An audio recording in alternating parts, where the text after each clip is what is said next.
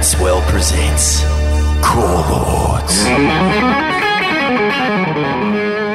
Yes, shredheads, waxheads, kooks and barneys, welcome to an Ain't That Swell special three part interview of the great Koby Abberton. Uh, myself and Vaughn have known Koby for many years, Vaughn much longer than myself. But uh, yeah, growing up in the eastern suburbs, I was basically in the generation below him, but I lived through many of the same events we're going to talk about, and I'm definitely a product of the same culture, which we discuss at length in this series.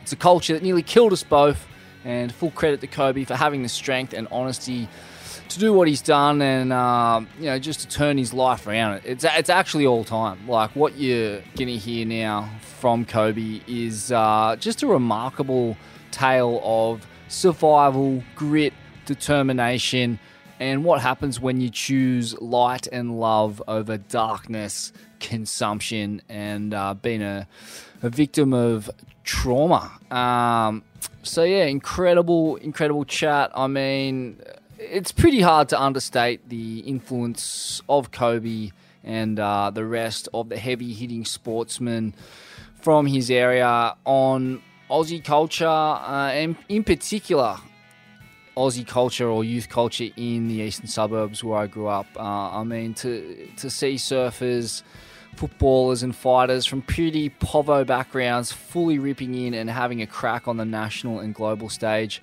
put a massive rocket up. Everyone in the area, uh, you know, particularly myself, being from a, a pretty poor and uh, at times dysfunctional and traumatic single parent home. Uh, yes, something about what they were doing really resonated with me and, and thousands of other kids in the area. But as we mentioned, uh, yeah, look, there's a dark side to that culture and all the success and visibility that came with the Bra Boys blowing up in the way they did. A quick note before we get into it: the audio is a little bit off studio quality, as you'd expect, being you know on the road with all the equipment and adjacent to a main road in Bali and all the rest of it. But uh, it's fully sweet, and you'll get used to it. Uh, we also took a few breaks, which have been noted during the episode you know, just for the batteries ran dead, and uh, you know, Koby uh, had to attend to his family, and uh, we had a break for dinner, and etc. etc. But uh, that's noted, and yeah, that's it. Enjoy this mental sit down with one of surfing's all-time classic characters, a true core lord, if ever there was one. All right, got one of the one, one of the guests on the program right now who are probably the guest I've been most excited to have on um, for a few reasons.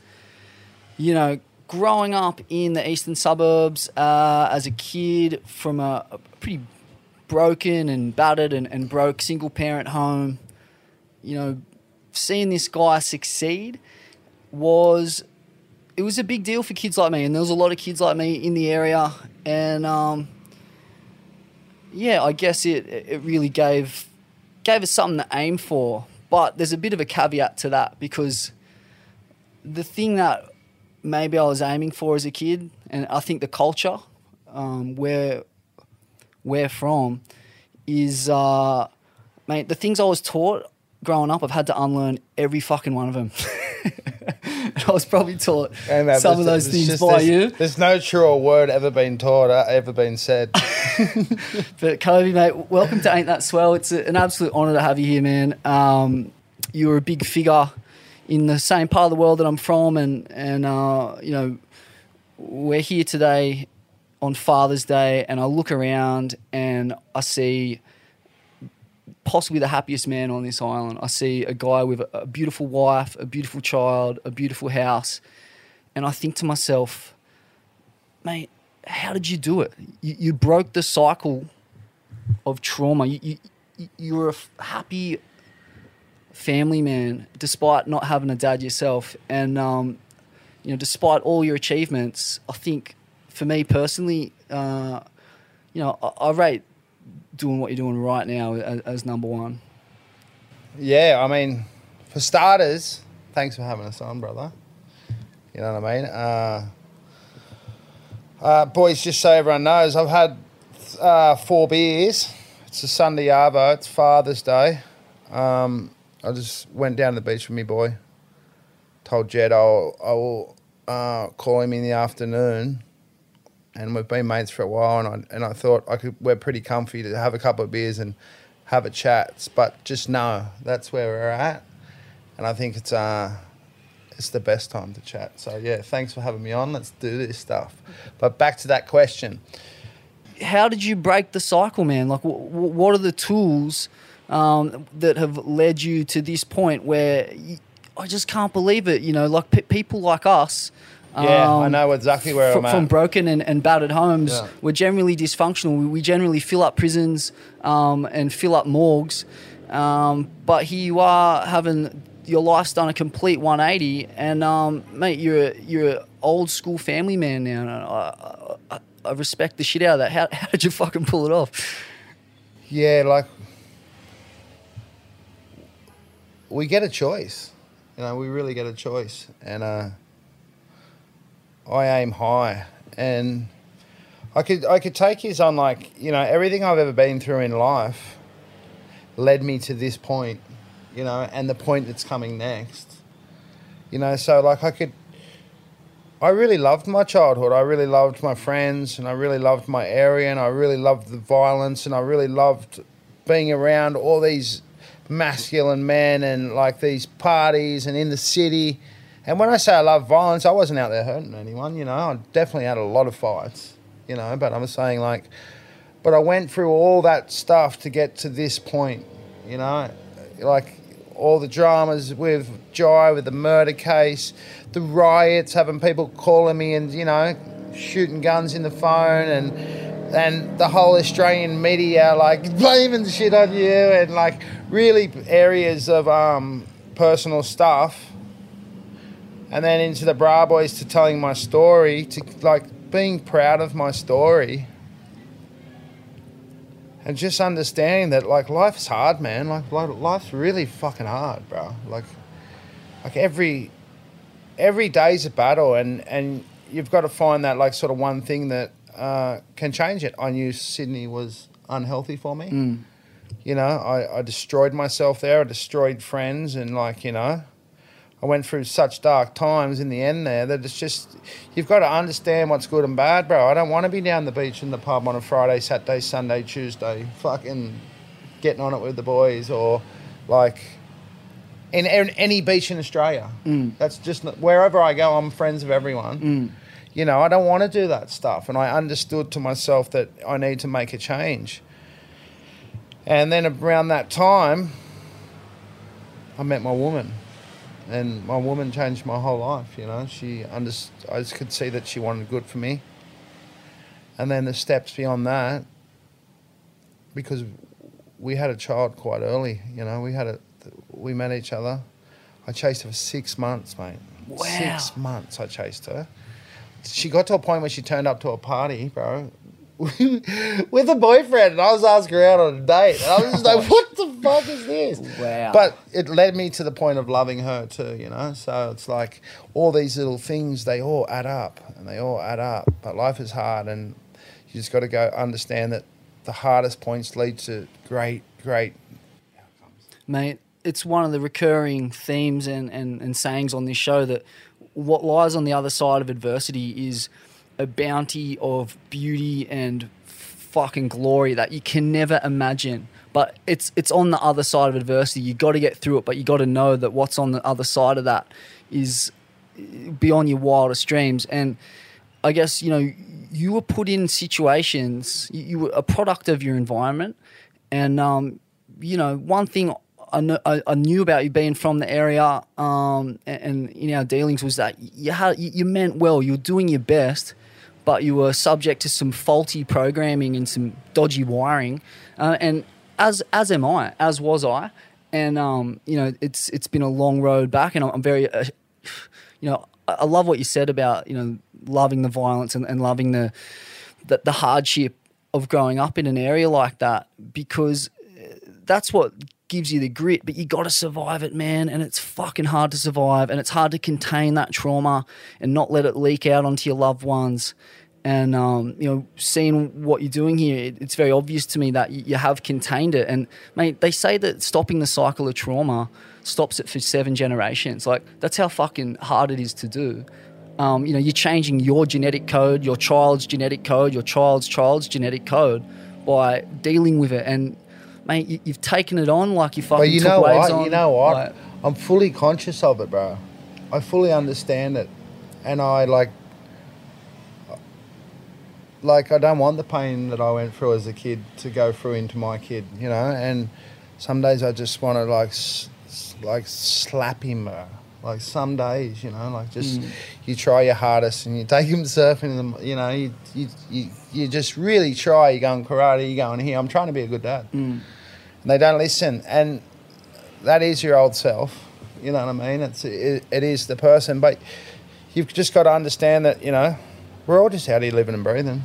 You know, we're all out here just trying to do our best, and um, you know I I hope, yeah, hundred percent. Of course, you're gonna. Everyone gets angry, like the Dalai Lama, Mother Teresa. These people fucking cracked it for sure. Oh, I know, yeah. So like, but we get to choose our, our choice, you know, and we get to really, we really get to make a choice. So to get to this point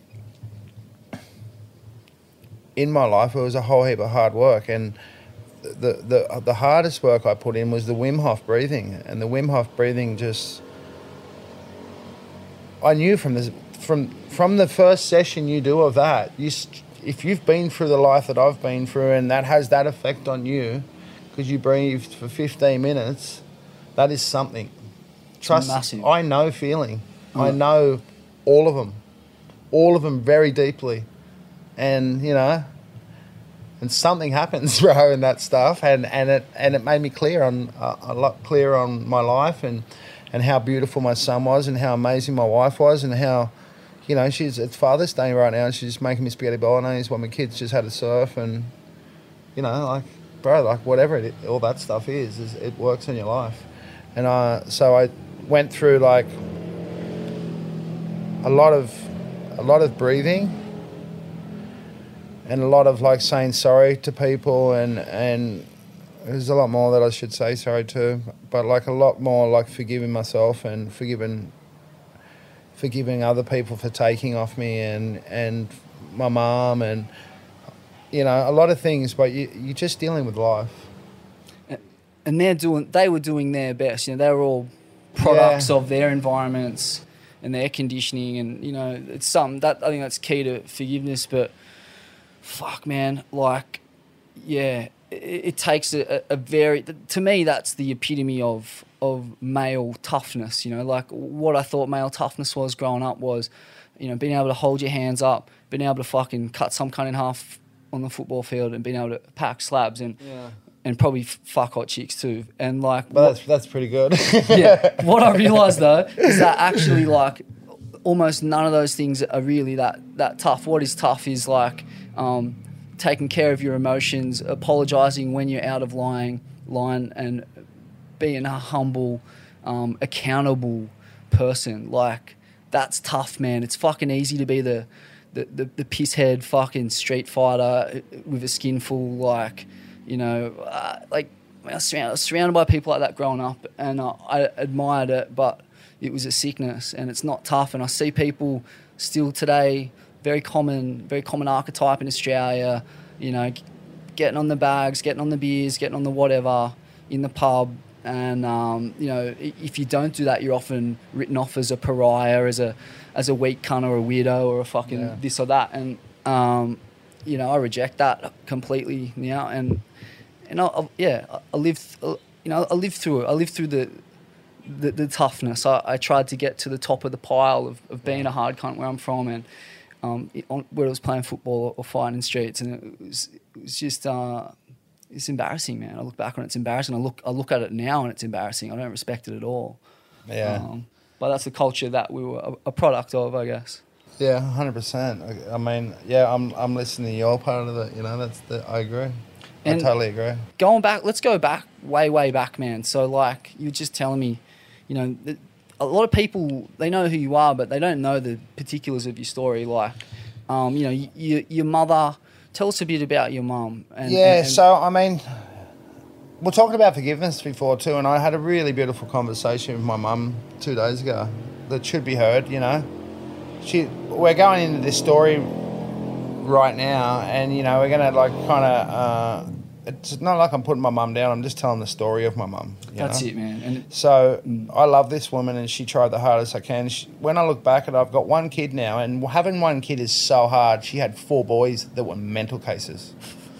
So like this chick, she probably took drugs because of us. You know what I mean? Like it's like that's what she got a life. You know, at one stage it, she, would have been really hard, but she pulled it off. But I had this really nice conversation, and she's just rang up and said, "Hey, Cobe, I just want you to know I'm so sorry. I'm really, really sorry." wow. and it just takes uh,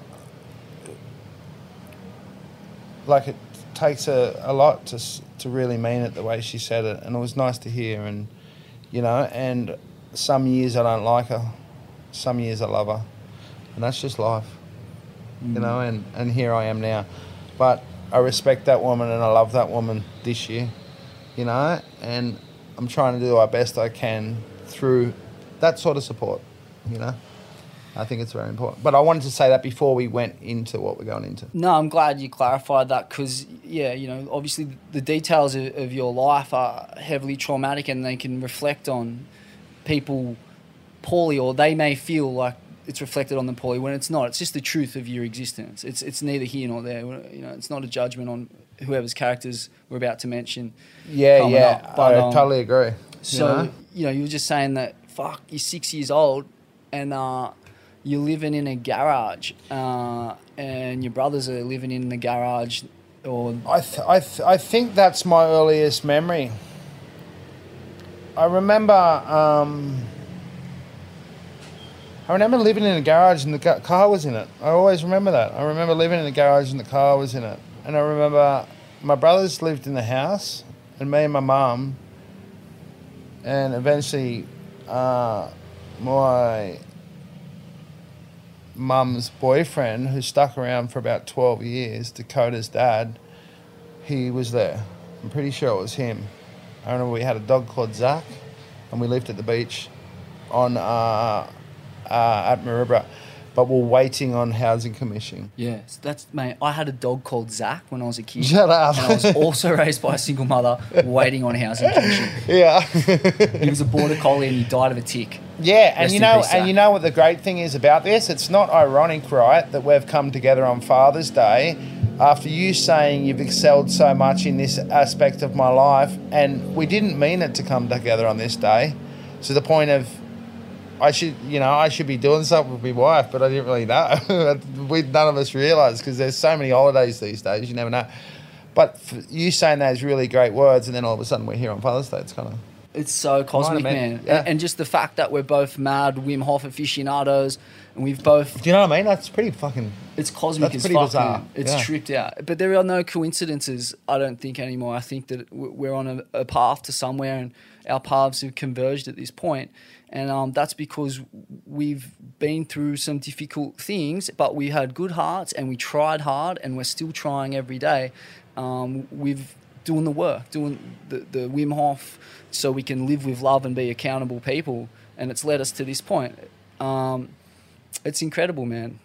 But Oh, And but also on that aspect, I've still got it in me. Don't worry. There's days, mate. There's days. Mate, I just You just- fucking Zula Oh, Water with just- 15 Brazilians paddling rings Oh. around me. I, I was, mate, I was yeah, close. I was yeah. I agree. But hey, But on then I- that- I went on in. on the in. aspect of life, guys, it's hard one, and it's like it. You're going to realize the up and down of life is what makes it interesting. You know, as as life gets on and these real hard days, these real hard days that make you the man you become. And these days now are the ones that interest you and spike those, like who you're going to become one day as a man. Yeah. 100%.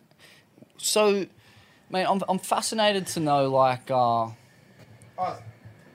getting back to just the, Yeah, where we go again? We, the, the early days, man. The so, early days. No, I was talking about the garage. the garage Oh, yeah. and like you know so what's going on there so so you have you and uh it's Sunny and Jai at this point it's me, Sunny, and Jai, and my grandma, my grandpa, and uh, yeah, in the house in Maroubra. and you. What sort of an imprint do you think it left on you? Like that kind of upbringing. How, how looking back on it now, how did it shape you into the person that you were growing up? I could go really deep on this question because we lived in the garage and there was a big it was a bigger house. And I always thought about this to myself. Why did we live in the garage? But anyway, you know, like my uh, grandma and grandpa. I'm finding out more about my grandpa now, but he was a he was a boxer. He was like a, a boxer and a standover, like you know, going and picking up money, money collector. I only heard it a couple months ago on um, on on uh, it's like what was it called uh, on Facebook. Someone wrote it to me, and then I thought he was lying, but then he started sending me photos of my grandpa. But anyway, so I guess he was that. But when I was a kid, this bloke was just like a full-on hard surfer. True. You know what I mean? When I was a kid, I didn't know any of that. Yeah. To me, until last month, this guy was just this old surfer, and he used to sell beach towels in the back of a truck and drive drive around the beaches selling towels. And uh, yeah, and somehow they ended up with a, a beautiful house on the beach, and uh, you know whatever mum done, she she's ended up in the garage. True. I don't want to get too tripped you, but uh, my granddad, shout out to John Smith, it's uh, Father's Day. Also, uh, an iconic boxer back in the day from Forbes. Nearly went to the Rome Olympics to get his head caved in by the great Cassius Clay. But uh, what? Sick. Trippy, eh? Yeah. But uh, and so when so your your granddad obviously introduced you to surfing. So, um, my brothers introduced me to surfing, and my community introduced me to surfing. You know, it's like growing up in uh, in that Maroubra, and it's it's inbred in you to surf and play sport back then. You know, had to play football, had to surf. You know, had you had to be something pretty cool to, you know, you, you grew up on the ocean. There was a lot of cool people around it. I mean, there wasn't too many back then. There was, that's what you kind of had to do. It was like there wasn't many options. Carpet layer, you know what I mean? Like, and that's what everyone was. And um, builders and all these, you know. Yeah, and um, I mean, oh, fuck, yeah, it's lapsing into to dicey territory, uh, but yeah, members in my family, they uh, were also involved in the import export trade of that time. You know, being surfers uh, from the northern beaches, my old man and his family, not that he was involved in any stuff like that, but that was also a, a common route. We've seen the film Sea of Darkness and Yeah. whatnot, but guys are from the eastern suburbs, from the whole eastern seaboard at that point in time. That was the only ticket out of working class fucking drudgery. Was uh, yeah, if you wanted to surf for a living, you weren't really uh, getting paid to do it, so you had to come up with money some other way. Yeah, and like there was um that was going on a lot, you know. That's uh yeah, that was you know going on all around you, and and there wasn't many options, and and you know, we all I went you know I, I I went down all the avenues. I remember I was selling weed right in Maroubra, twenty fivers, to go to Bali, right, and this first Bali trip caused after this selling this weed when I was a kid. It's about 14. I was selling weed to all the boys, only the boys. And uh, I got to Bali. And then I got recognised in Bali. And someone said to me, mate, you're really good. You're going to be really good. And uh, sort of, you know, the way I surfed in Bali sent me on to Hawaii. And then I went to Hawaii. And then that's when I become something. Wow. So, tell us about that first trip to Bali. Uh, I mean, who were you? Who were you hanging with? Who was? Who were the big names surfing at that point? No, my, my, my big brother took me out to my big brother Jai and uh, Brooke Sylvester, and I think I, that wasn't my first trip, but the, the trip I remember is my big brother Jai and Brooke Sylvester. They took me out to. Was Dogsy on it? Maybe Craig Gates was on it, another local surfer, and we had maybe Andrew Maguire. Um, shooter. Who else was it? There was a bunch of surfers, yeah, uh, like local surfers from around our way. But we went on this trip. But this first trip, I went out to Hinako's just with the first year I went out to, Jai goes, hey, I want to take you to Indo, right? And he takes me out. You know where this bloke takes me? he gets me on my first trip to Indo. No, my first trip to Indo was Jack Kingsley to Sumbawa. True. Yes, when I was a good, uh, when I was a young kid, I must have been 14, 15. We got way. we come and we just had the best time and so 14 15 but anyway so jack um, so the next trip me and jack had a good time but that was my first trip J- shout out to jack i love you he's a stunt man in canada now bro my mate he's just he's one of us bro he just changed his life and went somewhere else and just understood the, the mission What what was uh what what was his turning point? Was it also like Wim Hof that kind of stuff? You tap into Nah? Jack's just always been one of these go-getting blokes. You know, he's always just been a good, strong person. He's had the Kingsley family, are just great people within Maroubra, and they just had a go-getter attitude, and that's where he ended up. You know, and uh, I love him, miss him. Anyway, Back so- to Jai, first surf. So we no, he takes me. So we go to anyway. We end up going to Nias back in the day. We get SMAC Airlines. SMAC Airlines flights for I used to Don't check under there. your seat. Yeah, bro, it was the sketchiest shit. These I've had them. I had like the propellers stop in the middle of the air and stuff. I was sitting next to Chris Davo, and Chris Davo said to me one day, "Hey, what happens if propellers propeller stops?"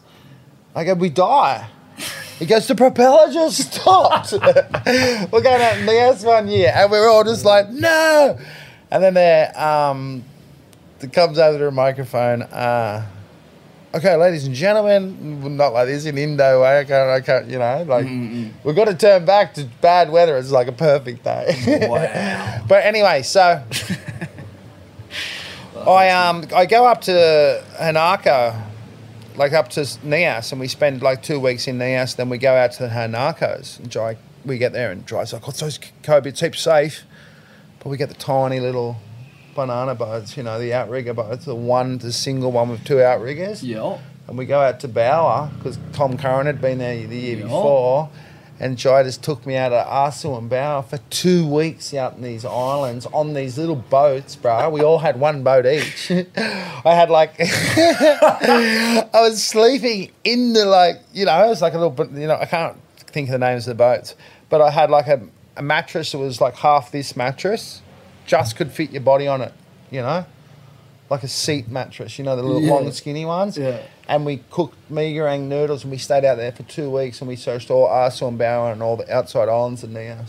Wait, so were you camping on land or in the boat? No, we're in the boat. Get fucked. Yeah, it was one of the funnest experiences I've ever had in my whole life. We didn't even go to Wow. land most time. We never went to land.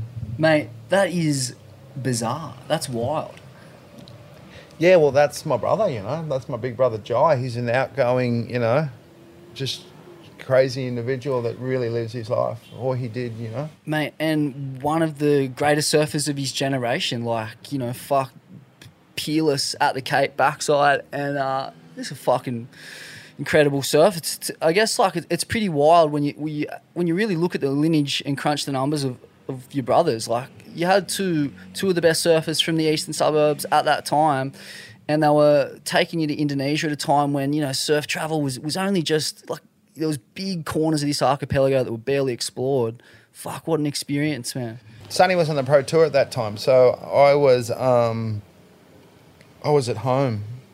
I used to get devastated when they'd leave. Yeah, Jai would go to Indo, Sunny would go on the pro tour, and then one year Jai's just like, "You're coming," and I was just like, "This, let- this yes, now." Amazing. and he goes, "So what you got to do? You got to sell weed until you can get a ticket." Great advice. Like, yeah, Legendary. And that's exactly how it worked out, and Yeah. exactly what happened, and that's where I ended up. mate. And uh, you know, it's a it's a plant that grows in the ground. There's I don't think it, it it doesn't cross any karmic or spiritual laws. It's just some fucking dumb cunt President Nixon and a bunch of dumb cunt cops who, who get off you for slinging pot. So you know, fuck, Yeah. mate, you were karmically intact when you got here, and you got karmically rewarded with some fucked up cons. Yeah, like yeah, I don't really care even about what they say about it. You know what I mean? I don't care about anything they say, but like that's what I did. You know what I mean? Like, and it worked out really well, and I'm really happy with it. And The tell us, decision. man, tell us That's about. the only decision I had to do.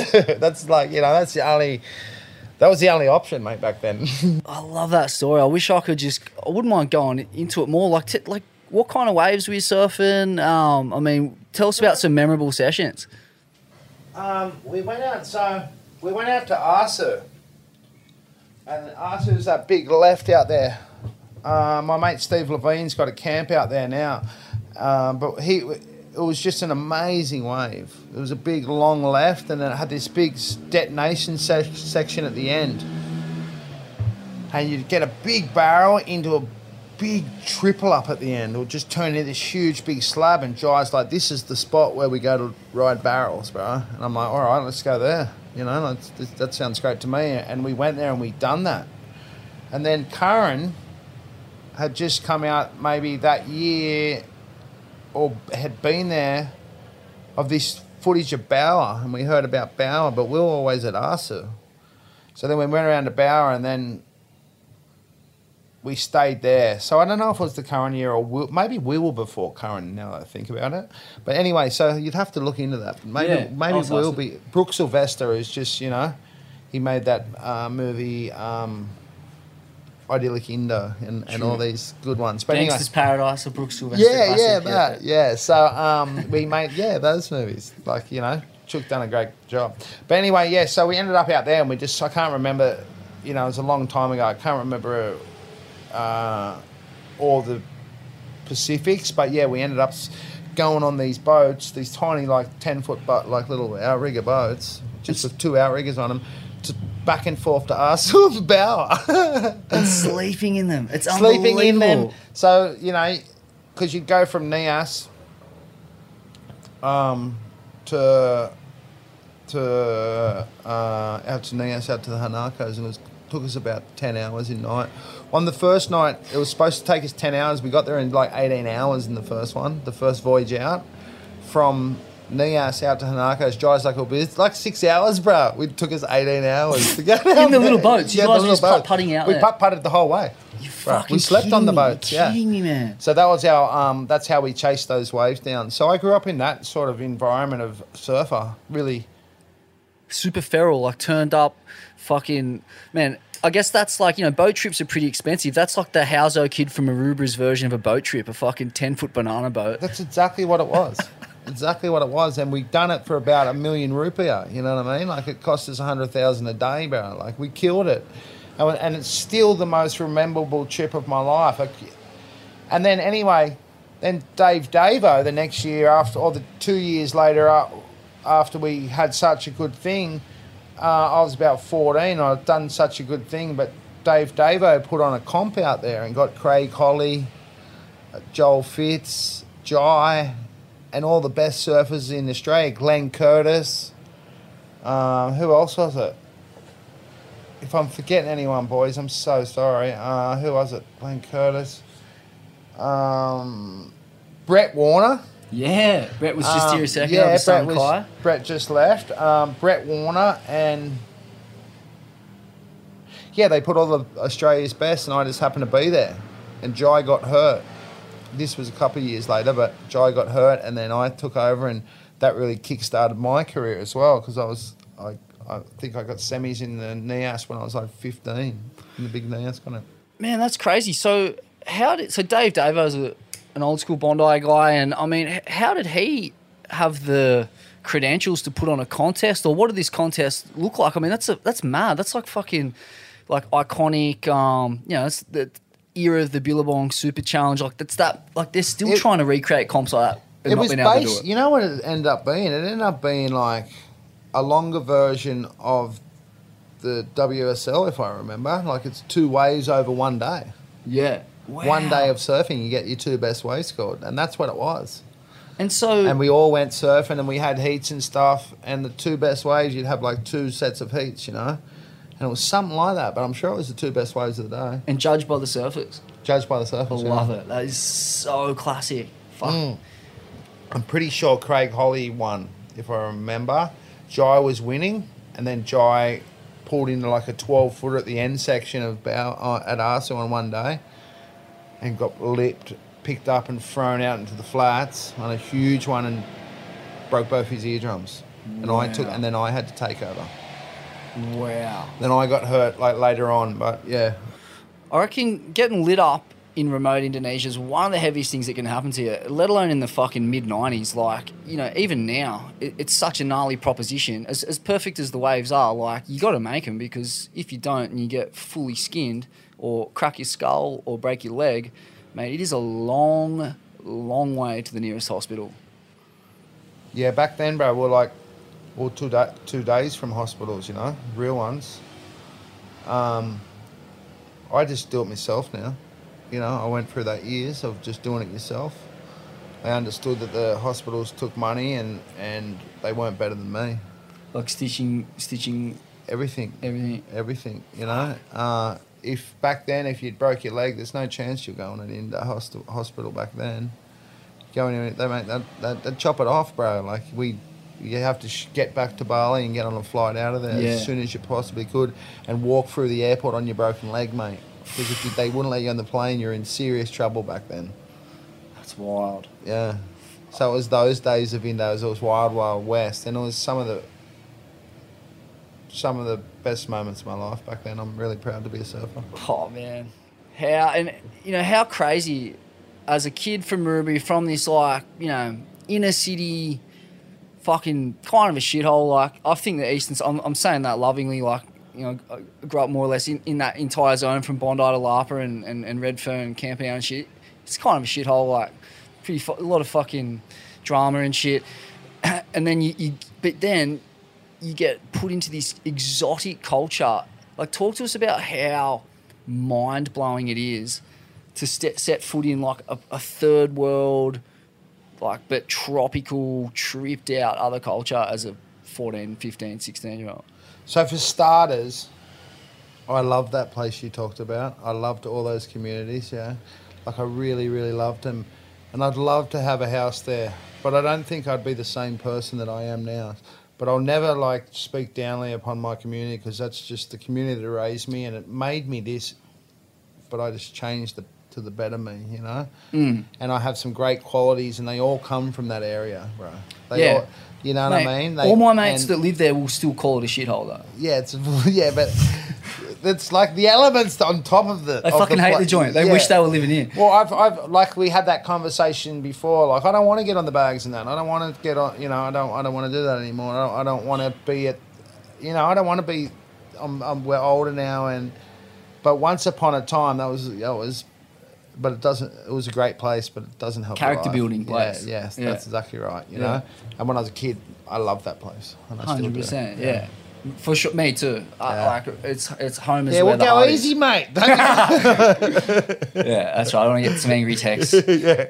But uh, yeah, just talk to us about the, the culture shock, you know, and, and how that opened your eyes for, for a kid from from housing commission, inner city housing commission. You know, it must have been a, a rude shock, but in the best kind of way. Like those last years of life was the Bra Boys years of life, right? Like the movie. And they were a really negative effect on my life. They sent me in some really yucky area, like terrible, like dark areas, you know, like like everyone wanted to talk to you and stuff, you know, and everyone was a part of it, and everyone, it didn't matter what country I went to, it got really big. Celebrity is a trauma of its own. They say. No, but I'm not going to say like that. I'm not trying to say celebrity. I'm just talking about me as a human in those years. And then I just tortured myself, you know, and I really went on with it. Like, uh, because I surfed till I was 30 and I went like hard out surfing. Wanted to be a world champion like till about 30 and then realized that I could make money in these slabs and better money than I would have ever made, you know. So I said, I'm going to chase this life. But that life and the people who are with, who are my best friends today, and I wouldn't have changed a thing for, will go on hard out, you know? And and that's what it was, you know what I mean? And can't remember what I was kind of going with, but yeah, you know what I mean? But that's where, that's, I wouldn't have changed a thing, bro, you know? Like, I wouldn't have changed it. Mm. I guess like, man, it's hard to draw straight lines through your life because it's just like a, a full blown roller coaster, where, you know, you're going from Oh yeah, so that we're talking about we're city- actually talking about going and coming to here. inner So- city poverty to Indo and like for me, like as a kid, my mum took me to Nepal randomly when I was twelve, and you know she went to she. that sounds nice. It was mental. Like you know, it's the one. It was the only holiday we went on. It's the, one of the poorest countries in the world. But you know, she was not coping. She was a victim of domestic violence, and she went to a, an ashram uh, in India for six weeks to sort herself out. Left me with my uncle, and then I met her in Nepal. And I'll never forget it, man. Being like twelve years old, uh, and you know, sometimes I could think that maybe I had it tough. But then I went to this country where the poverty was so intense and the people were so kind and it just like it fucked me up in the best kind of way you know it, it made me so appreciative of what i had at home But then also, bro, you can think of it that way. But then also, the guy who's fucking beating the fuck out of us, sitting at home drinking beers, and she's there fixing herself, comes back to the same abuse. exactly mate that's the thing these people as poor as they were they still Yeah. come from good families Yeah. and i i didn't have that and um, so it's a funny thing like the older i got i realized that i'm like it doesn't matter how poor you are if you've got a loving stable family unit that's that is worth way more than all the fucking money in the world in terms of happiness and contentment And and and you know, like with if you follow me on Instagram and like you know, that's my outreach to anyone who's ever like thought Koby Abberton was cool. It's my only outreach. Yeah? Like I, I don't do any podcasts. This is the first podcast I've ever done. Like I'm not trying to go out there and like uh, be something, but I want you to understand that like through my life and what I lived and the tortures I went through and the hard life, but the best life. It it led me to be a great dad. I went through all these things, and and that's the only outcome. That's the only thing that I've got to show. You know, I want to show that because if you grew up in my environment, in your environment, you didn't even see that shit. They went back. You know, like, and it's just, and that's my that's where I'm trying to make a positive message through it. yeah, when I look at you, I look at like, you know, the, all those things you went through. They were character building, but usually they devour you. They fucking destroy you and your family. But you sacked up, and you. I don't want to keep harping on about it, but you, fucking you do the work, man. You wake Yeah. up, you do fucking twenty minutes of hard out breathing, Yeah. and it pumps you up with love for the day, and it gives you one more day on this planet um, full of love, and bit by bit, life gets easier from that point on. And Yeah. um, you know, it's a big message. But keep in mind, mean, chick hates me at the moment, so you know what I mean. But what I'm saying, that's right. That's where we are, you know. But you know what I've been doing now? I've been doing uh, yoga and breathing at the same time, and that's the key. Wow, yeah, bro, Yeah, bro. you tapped into the source. I can understand what it is now. And so I got a story to tell you. And I know, you know, this this conversation, guys. I've got a bipolar mind. Yeah, my mind takes me anywhere we go. So if I don't stay on subjects, it's just who I am. But I've like, I to prove the the Wim Hof. So about two years ago, when I three years ago when I first started, I went to to deserts, yeah, and I got hammered, and it was like 10, 12 foot. I'm sitting down the grower, no one out, just in the middle of nowhere, really scary. the grower is, uh, for those who aren't aware, where it's basically pipeline, but it's a closeout. Yeah, and and and I was sitting down there by myself, and I get one, and I, I drag, and I it just runs off on me, and I get really pounded. I get caught there, and then I get washed the whole way around the point. I get about eight on the head, 10, 12 footers, yeah, like big ones, big, huge white washes, as big as like huge, like three, four story buildings. They look like that, like they look like this, just running down on you. And I got right to the end of it, like fucking, I was struggling, bro. Like I never struggle. I'm as fit as all fuck for some reason. I'm just a really strong human belief in myself that I don't.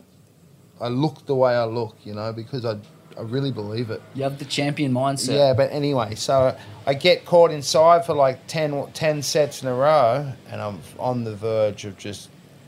I'm really like I can't feel my arms and I can't feel my legs, and you know there's things I'm starting to see colours and the whites. I don't know which is up and which is down. Like I'm on at the edge of it, and it washes me in. Okay, I just get it, and it just washes me in. So anyway, I started doing the Wim Hof, right? because I heard about the breathing, and I'm like, bro, you know, I, I, I've got to try something because that shit, I, I was in trouble, mate. Mm. And I don't really, if if you've got to run like 30 kilometer, kilometers to like believe that you can handle a smash, and it's probably not your game to surf big waves. You know what I mean? Mm. I'm not that guy. Mm. So I thought, oh, I'll try the breathing. And then my wife said, uh, Ola said to me, you got to try the breathing, you know, like it's amazing. They'd just done a, So she does it a bit. Yeah, we all do it. My kid does it. Fuck Like, yeah, dude. Yeah, bro. Yes, yeah, bro. brother. You're the what are you man. talking about? You're the man. I Yeah, we do. it. She- Look at your family. You're the you, you're the epitome of what that shit does for you, man. It's, But, it's but amazing. back to this story. So I get that first time I get I get smashed, yeah, and I then I work it out. Anyway, six months later, I've been doing this breathing all, all this time, and the same things happens to me. I nosedive. I go down. I bang my head on like a ten footer at the grower. Go straight and try to. I tried to like, like cut on an angle with a straight like dragging, I tried to turn straight and drag straight, and it kicked me forward. You know, it dragged, and I tried to turn straight to pump up into the barrel, but it kicked me up forward, and I nosedive, like went down into the reef, right?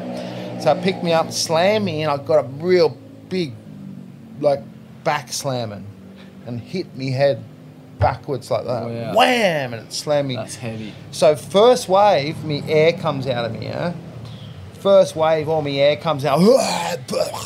I feel it because I, am it's kind of banging me head, and I realise that, uh, like I've been smashed pretty good, you know. So it's like knocked me air out, and then I get eight more on the head, right? And I'm, and I'm fine, and I'm completely fine. So what I've worked out, I end up getting about 10, 12 waves on the head. I worked out that the, the Wim Hof stores oxygen in your body, bro. Wow. Yeah. So it stores it throughout your body. I was fine. I shouldn't have been fine, you know. And the only answer that I could come up with, because I come in and I sat on me on my bed, right, and I'm like, that was heavy. I just hit me head. I got 10 on the head, 10, 12 foot day, dead low tide, going in different bays, and I was all right. And it's the breath work is storing oxygen within your body. Yup. That's insane. That's so crazy. It uh it does that. It also generates a lot of adenosine triphosphate, which is like one step off fucking steroids. It's it's basically like allows tissue repair to occur at a rate that's uh, you know and regeneration to occur. That's why one of the reasons I do it. It's obviously for the mental health benefits, but also just trying to pump that much O2 into my brain uh, to heal a number of concussions. But um, mate, so yeah, fuck, I don't know where to go from there. But uh, I guess that Well, you know what else to go from there. But anyway, so like um, I'm taking Mickey Avalon. Mickey Avalon's gonna um, sorry, Mickey Avalon's gonna. We're doing some breathwork sessions, and I know it's gonna change his life. Mate, that's great news. I, I actually wanted to ask you, you know, like I know you were really close to to Andy Irons and um and that family and you know, I'm sure that there were times in your life where you straddled like heavy mental health issues, probably issues with substances and to see you know, Mickey and him were tight, right?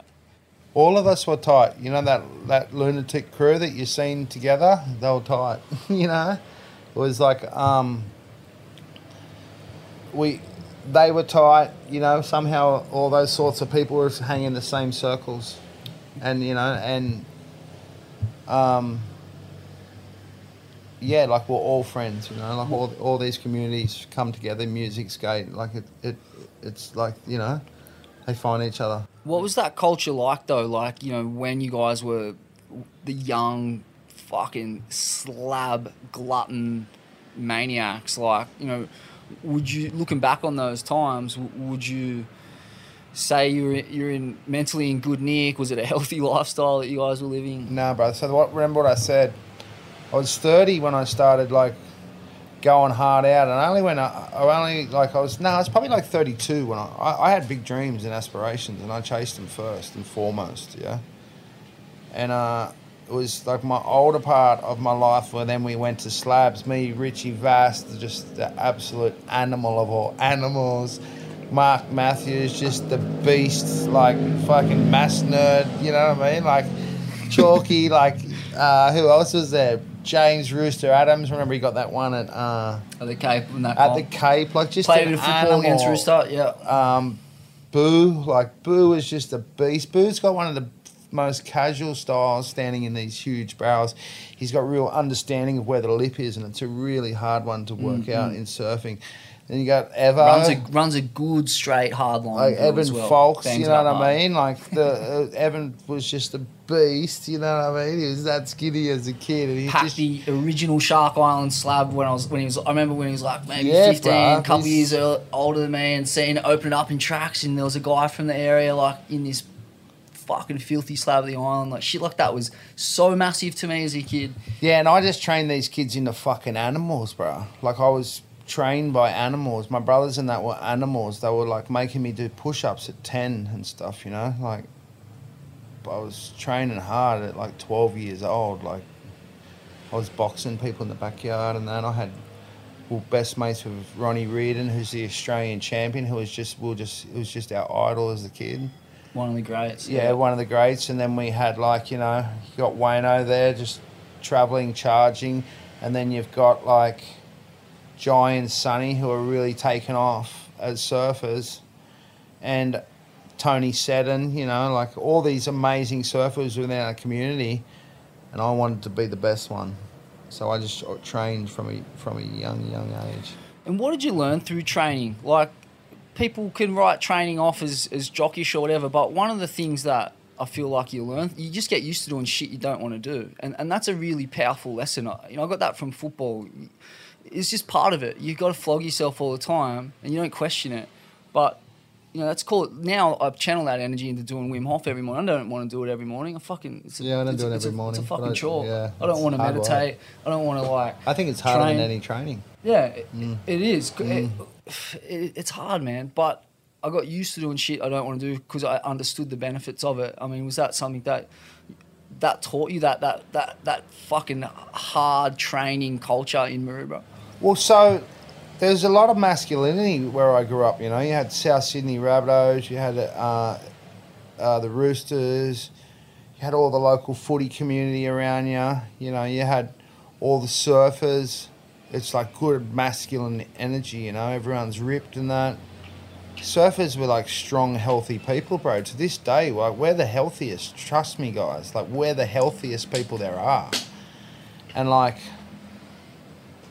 I wanted to be the strongest and the healthiest, and and my brothers made me do it, and that's just what it was, you know. And so I grew up in that sort of community, and then surfing at the beach, and you know, with that sort of energy going around, bro. There's lots of shit going on. And, and talk to us a bit about Sunny. You know, he was on the tour. Um, you know, who were some of the guys that he was traveling with? I'm sure he would have brought him back to Maroubra at times, and you would have been fucking sharing Oh, a garage, ripping billies with uh, fucking who knows. No, I, no way, no Billy's back. No, that's what pro. I was trying to be a pro server then, bro. Like, like I said, like late on, but I had Shane Dorian, I had Slater, Wow. I had Benji Weatherly, who, to this day, they've always been my friends. I had Benji Weatherly.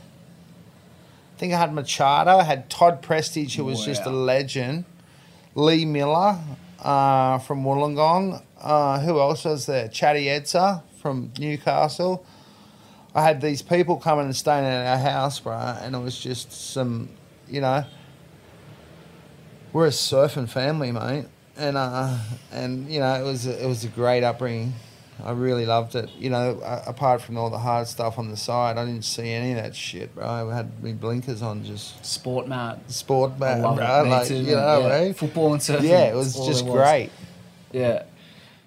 Oh, it's crazy, man. Like, you know, I can remember the times when pro surfers come through Bondi, and it, wasn't often because why would you? The joint's a fucking shit. It's got the worst waves ever.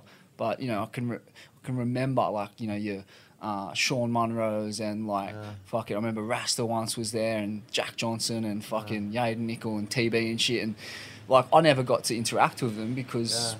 I wasn't of that ilk. I didn't have that connection into that world. But I mean, just talk to us about, I guess, sharing space with some of these guys. Like, who who are the ones that you Talk- so if you want to have a story about Bondi, right? I uh, I remember when I was a little kid, and Shane Dorian and Benji Weatherly and whoever. I want to say Donovan or it was like a Billabong crew early early days. Maybe Ross Williams, and uh, Sunny Garcia always used to come over. Who's one of my really great friends. John Shamuka, who's one of my great friends.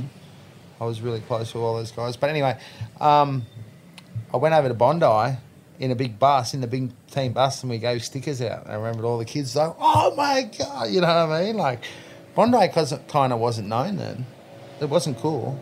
Nah. You know what I mean? Back then, when you when I was a kid, Bondi just happened. You know, the the gentrification kicked in and it started. You know. Yeah, yeah. I, I lived through the the Bondi of old and the Bondi of Did ya? Yeah. good I mean, years, mate.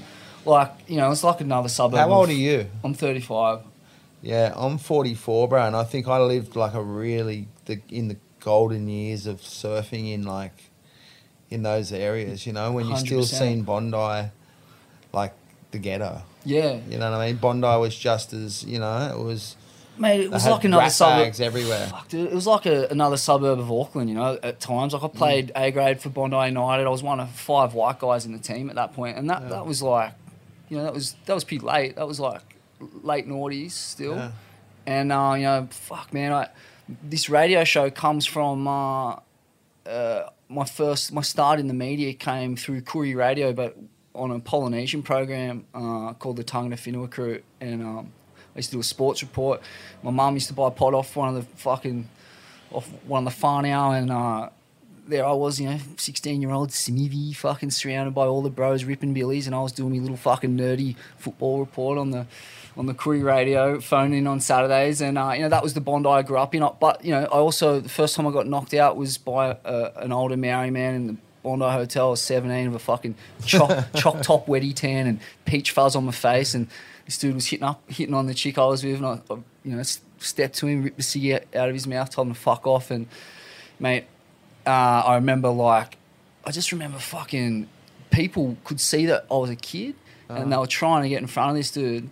Because I just remember t- hearing a commotion and turning around, I saw two people dropped Yeah. before he nicked me on the chin and dropped me.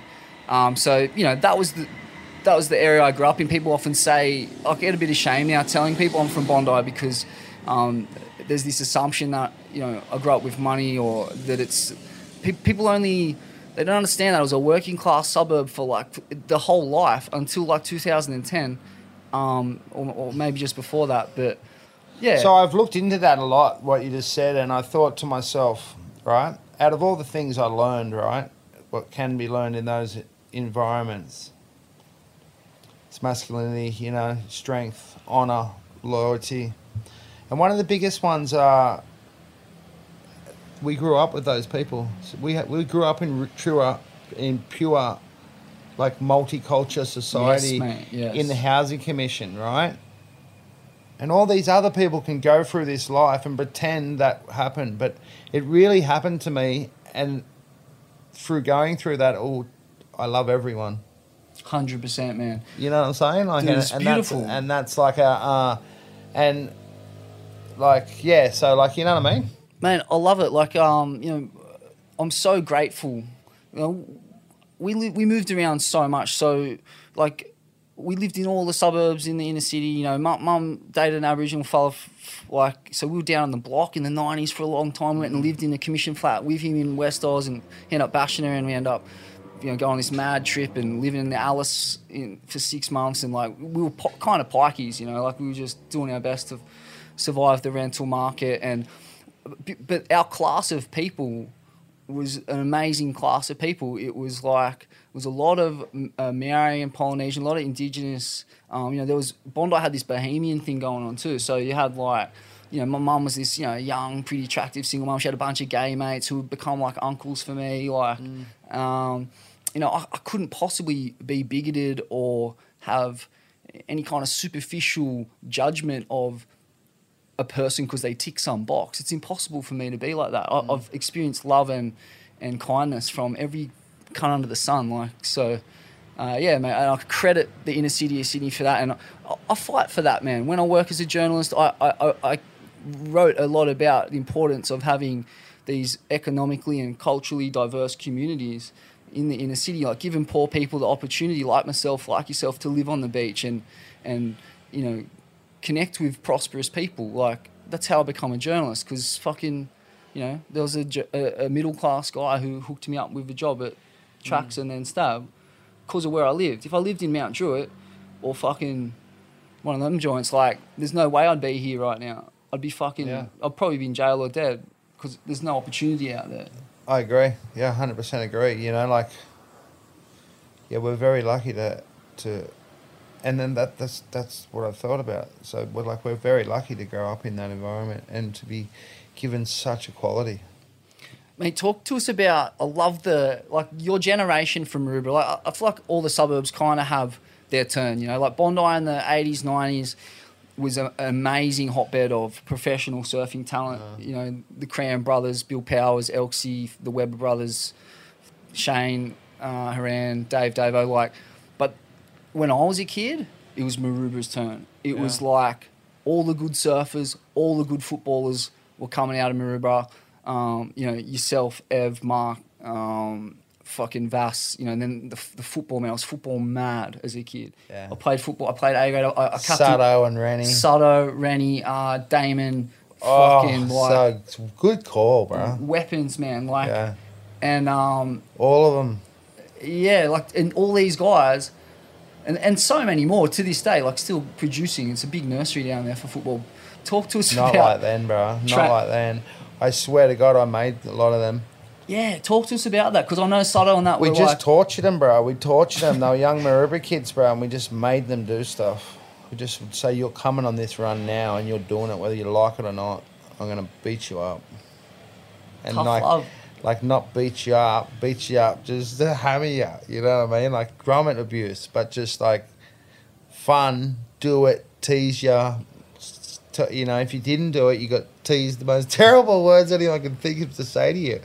If they felt like rumbling you and beating you up, they would do it too, you know. And we we grew up in this great environment, and and to our such just such an amazing time that Rennie and Sutto come through that with us too, you know. And Chris Anaharo playing footy. There was so many different kids playing footy, you know, and you know Damon Alatovio and all these legends of of the local footy sides coming together and believing in what we were doing, which was training and going as hard as we could. You know, like we're, everything we're doing, we're going hard.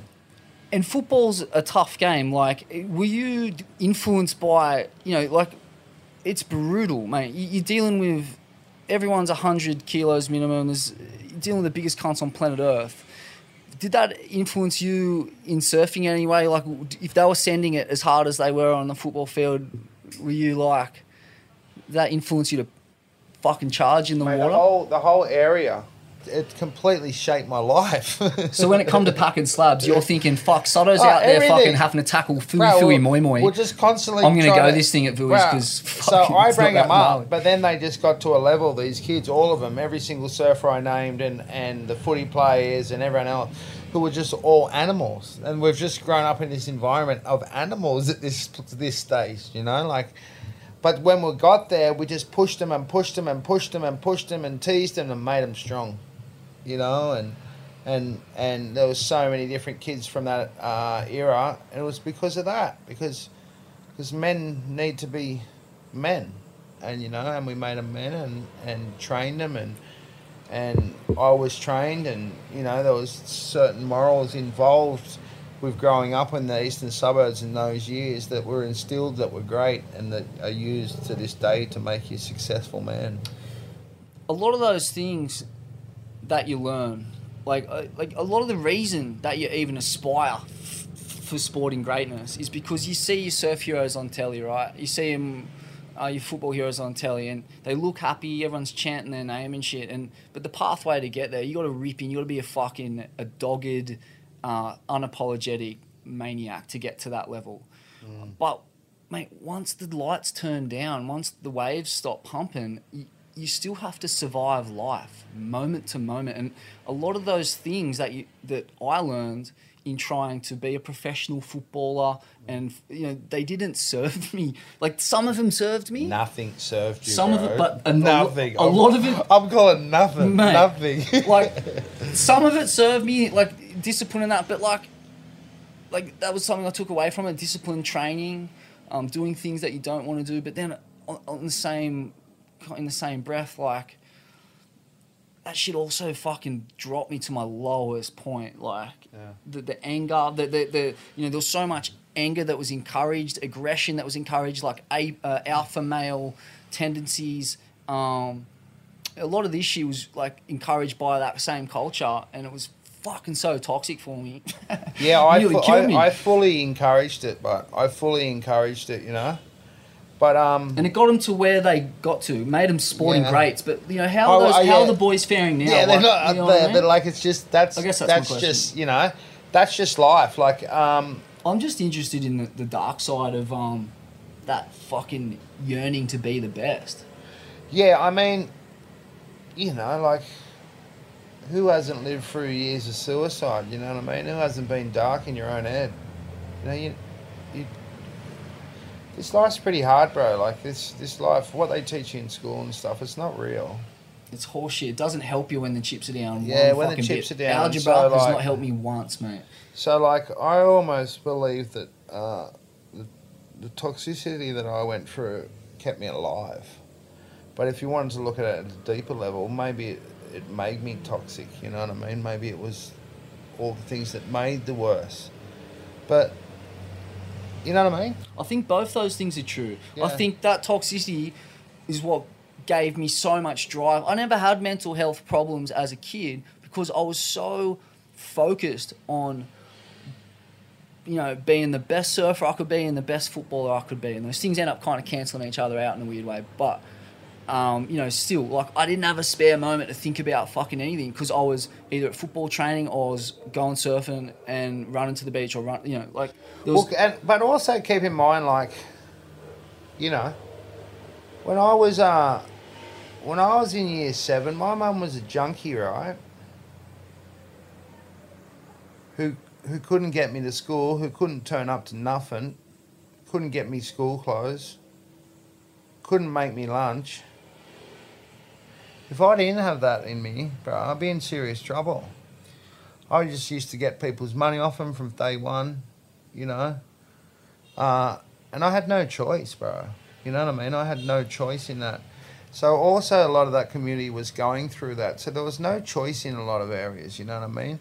I left school in year eight, bro, and it wasn't because I didn't want to learn. It's because I couldn't go to school. I couldn't uh, afford the school fees.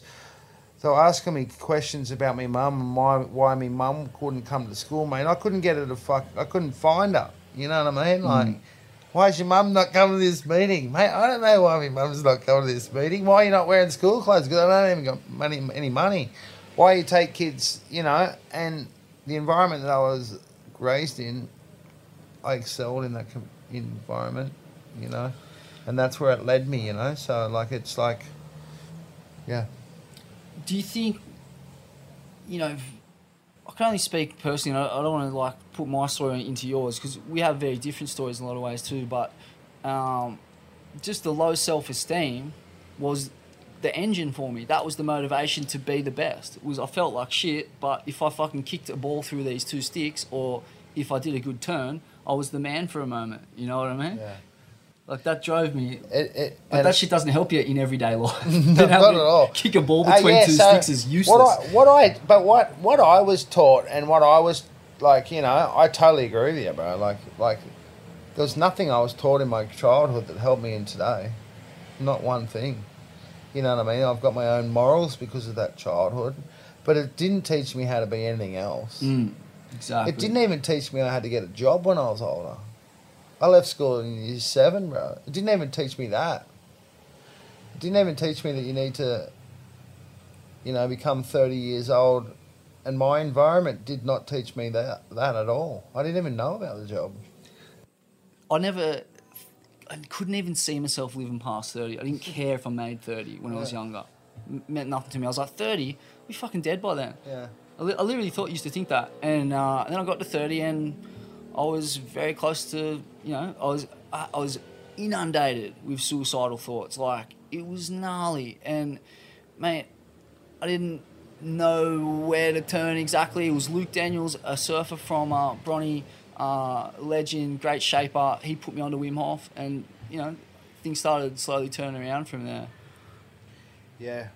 Yeah. So. I mean, talk to us about the rock bottom for you. uh, Like you were mentioning before, and I think it's it's good for people to hear this because, you know, there's a lot of people that listen to this show who, who will be struggling right now, who are going through that dark patch. Like, how long have some of your dark patches lasted for, and how did you survive? Oh, mate, the dark patches last with the darkness you do to yourself. You know what I mean? You can't.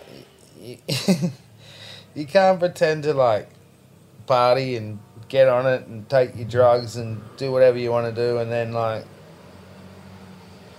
think it's gonna be good. It's not good. Like it gets you, bro. And once you're in those modes of party modes, bro, your darkness is going on for a long time. It's going on till you stop partying, mate. And uh, you know, I've had some good five year hit ups, a couple of five years, two maybe one or two five years. Um, I've gone from oxycontin addiction to just party addiction. You know what I mean? Oxycontin addiction when I broke my back at deserts. I get back to Australia, my doctor gives me Oxycontin for the first time, and I'm hooked from the first fucking three days. That went on for, you know, three years plus. That was a horrible one. Wow. And then partying through Bra Boys was a good seven years. wow. Holy you know what I mean? man. But uh, making just bank and just killing it Fuck, and just dude. going on and on and on. You know, so like you can, uh, but also in that state, all those states, if there's a good swell, I'm on. Mm, I'm going, and you'll see me at that slab. I didn't miss swells. mental.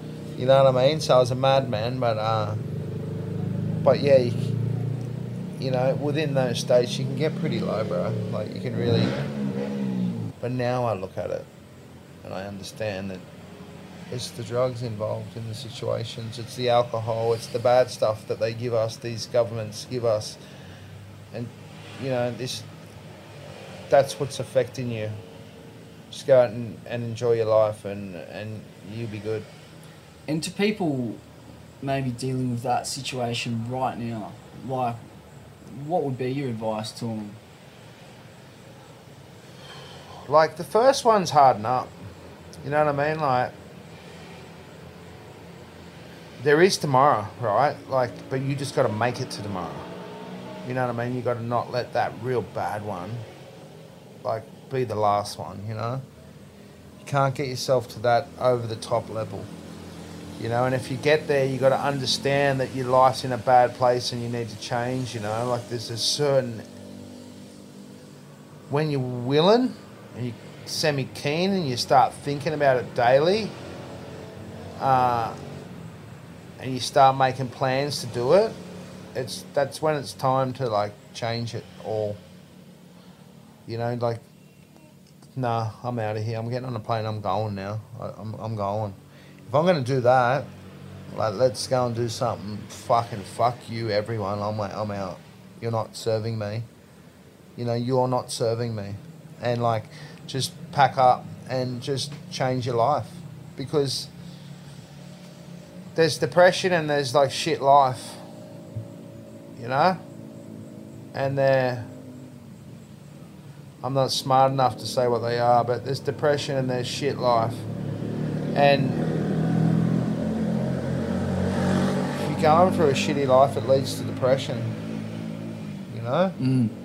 you're leading yourself to this area of of of hurt and you know you are.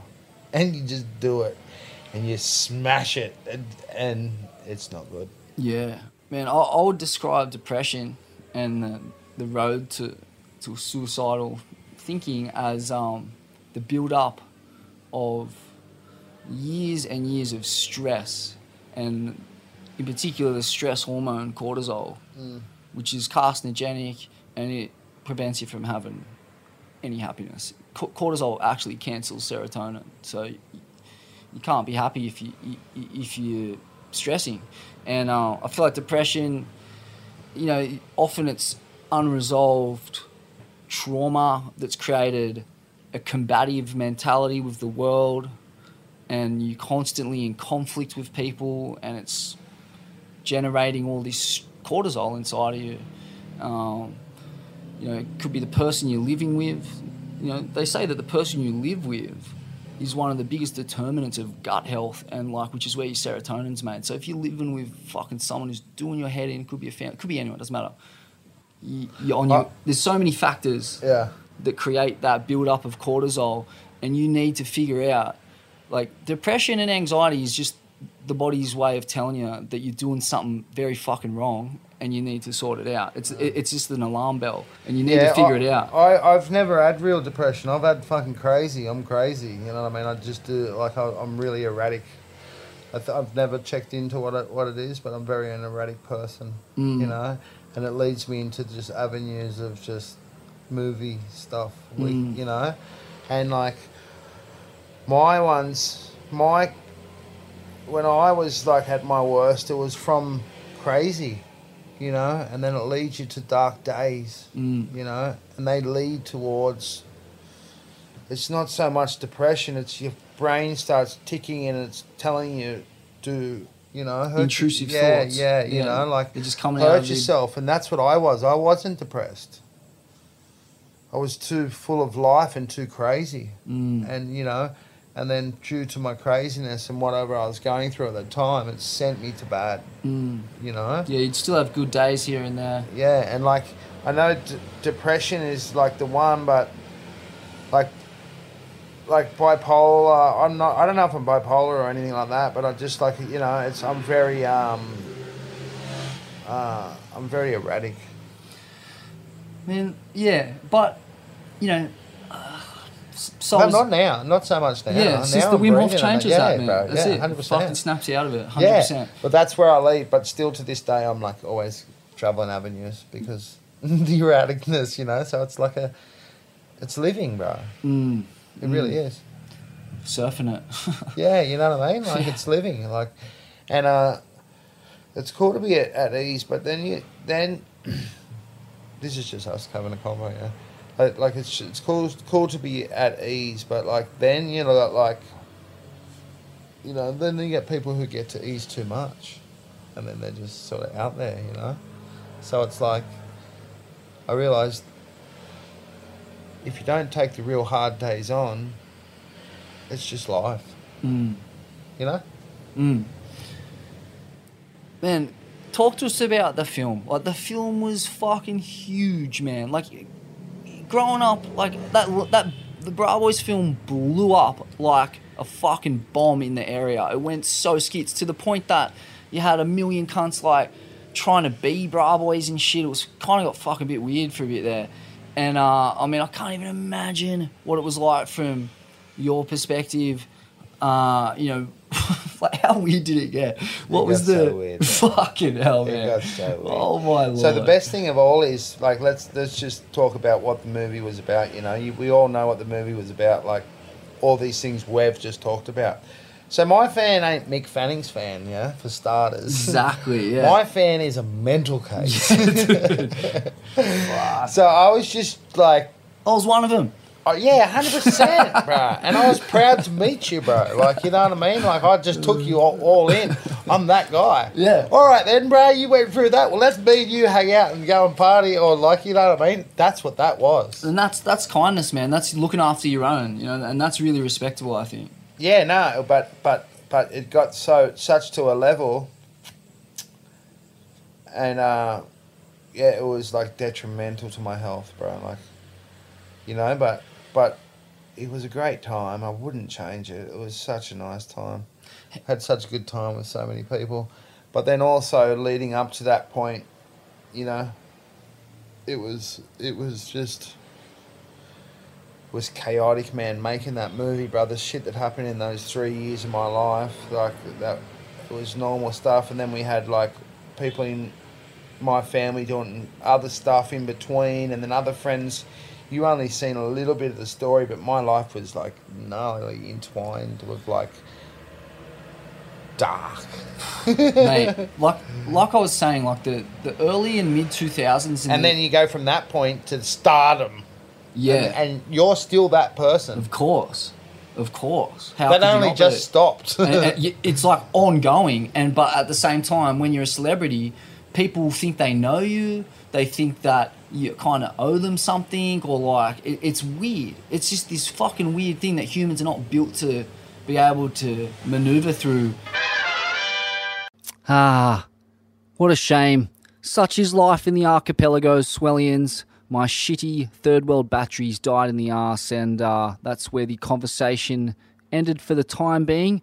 We pick up the story with Koby reminiscing about his old mate, an iconic South African born shaper, Gunther Rohn.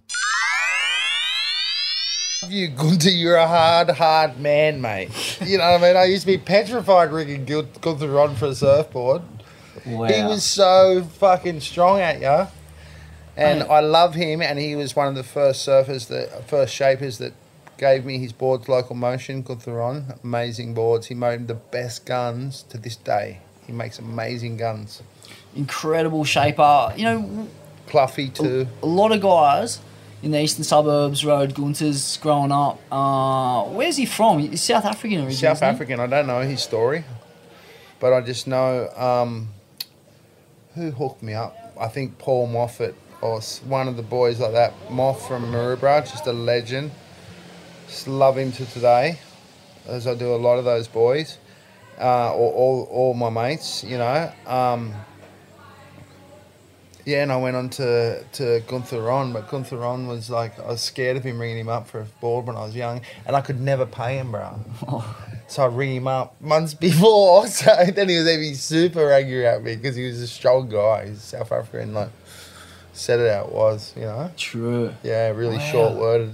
Wow. Yeah, That's interesting.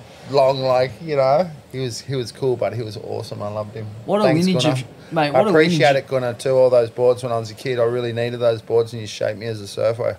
I, I had to ride his guns. You know, he'd shape me a shape me like a five five six six oh six six and a seven oh, and said, "I want you to ride them all, boy." Yeah. Love that. Yeah. Where would you ride the uh, guns at? I used to ride them at Big Nungas when I was a kid. At um, or over here, actually at home, I'd ride them at Lurline. I'd, I grew up on Lurline. I grew up trying to arm drag Lurline as a kid. Southey. Yeah, Southey. Um, Talk to us about Southey, man. Like I, I've stood there and watched fucking. So you know, there's one day I didn't go out. I'll Yeah. give you a deep story, bro. Yeah.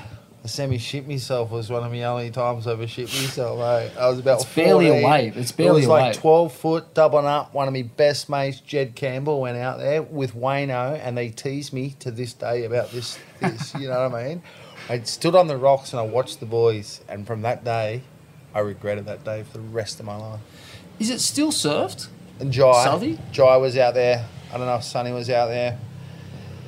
The Southey is like you. they- surf the big left out the back now. Yeah, the big like toe in Yeah. left thing, or and the, and now you got like Jeremy Wilnot, uh, Howie the legend, Matthew Howard, Seto. I hope is out there, and um, Cooey, Josh Coo. Josh Koo's out there charging these days. I'm not that up to date on it, but yeah, Josh Koo and those. Anyway, I'll go back to that. But like, yeah, they're they're out there, and that's the left out the back that runs off the back side of the of the of Wedding Cake Island. Mm. Yeah, it's that wave, and then it runs in, and then it reforms into a big double up, a huge big double up. I've had like ten foot big square barrels out there Wow. uh, coming from behind it. You know, you come in, in a little double up and it turns into a huge barrel, and you can get the right one, and you can get a huge barrel. And then it doesn't break that much. You get it like three, four times in a year. and then you got there, then you got honeycombs.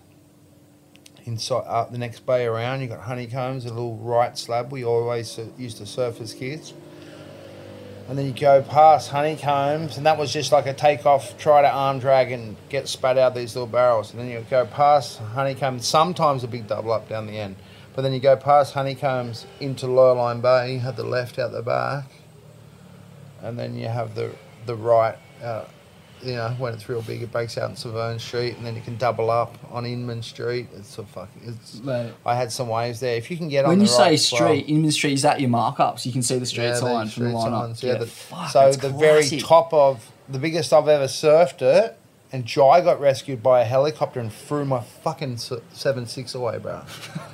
And I had to go back down to the ocean, swim out there and get it, bro, because he got rescued. you know why he got Wow. rescued? Because he just didn't give a fuck. He just didn't want to get on the rocks. I remember like- this, or I remember I don't know. Uh, maybe it was Vassanat getting and chop he it threw my board away, bro. And I fucking said, "Fuck that! That's in the ocean." I swam out. I ran down the rocks, swam out through Lurline Bay, out the back of uh, Honeycomb, so far into the ocean, and got my board and paddled Goodyear. Man, this is so and classic. you know what he said to me? I go, I went, bro, like you threw my board away. He's like, yeah, it was your board. Can't argue with that. Man, it was that's, going on dark. Yeah, it was going on dark. So it was like, sort of. No, it wasn't. It was like four o'clock in the afternoon. It got real big and it's swirly, and he just done it to me. I reckon he meant it. The helicopter turned up, so he got in it. He didn't call no, like we. He didn't need it, but he done it to me. that's insane. Getting choppered out of a building swell. Gotta love the. Uh, I mean, I guess that's what your tax is going to. You've you've you've you've, you've come up trumps with. Uh, Yeah, well, I'm, fuck, I'm paying thirty two percent right now, bro. Like, fuck, I should have caught more of the things, bro. if I knew I was going to pay thirty two percent tax one day, I would have got a helicopter out of every surf. Just boys, I'm finished. Call, call the boys. well, uh, I swear to God, I'd do. I, I'd, I'd like to do that. It- It's wild. Like you know, I grew up in the eastern suburbs surfing, and yet, like I don't. I've never. You heard, know what's a heavy thing right now? I have to get this off my chest now. The lifeguards, Bondi lifeguards, Maroubra lifeguards, and that. What you don't know about the Bondi lifeguards and that show doesn't tell you is all around those points on those rocks and that, everyone kills themselves. Mm-hmm. Yeah. When Jesse Pollock first went to that job, he re- he re- he he went and picked up sixty bodies Oh my god. in one year of smashed skulls and heads and oh all this my stuff. god. They did this, guys, right? And they used to argue with the police, and the police would say it's maritime, maritime. Well, you know, so the lifeguards had to pick them up because the police boats couldn't come in on the jet skis. Yeah, police wouldn't pick it up because it was on the ocean. These young kids were picking up between zero and a hundred bodies a year of people jumping off the rocks and splattering their whole bodies, and some of them being alive and going through the gnarliest torture. Oh. These people just got sacked for COVID, not having a vaccination. You know what I mean? These people went through stuff back in the days of just these lifeguards, Bondi lifeguards, and Maroubra lifeguards, and all this uh, uh, eastern suburbs beaches lifeguards are such like soldiers and like they've just helped so many people throughout our days. The clubbies are spastics, and you always have been. I hope they're like not eight anymore. Like you used to get eight year olds. Like, who are you gonna wrestle? Who are you gonna save, Oh. mate? Like, remember the, the clubbies and their like Fuck, colourful dude. hats? You're just like, are you serious, bro? Mate, the, the best Instagram account going is uh, Lexington Board Riders. Shut up. You've caught this? No? no. Oh, mate, it's one of the best. It's just a, it's like a spoof reel, a real life spoof reel of just clubby fuck ups in the eastern suburbs. It, it, it's unbelievable.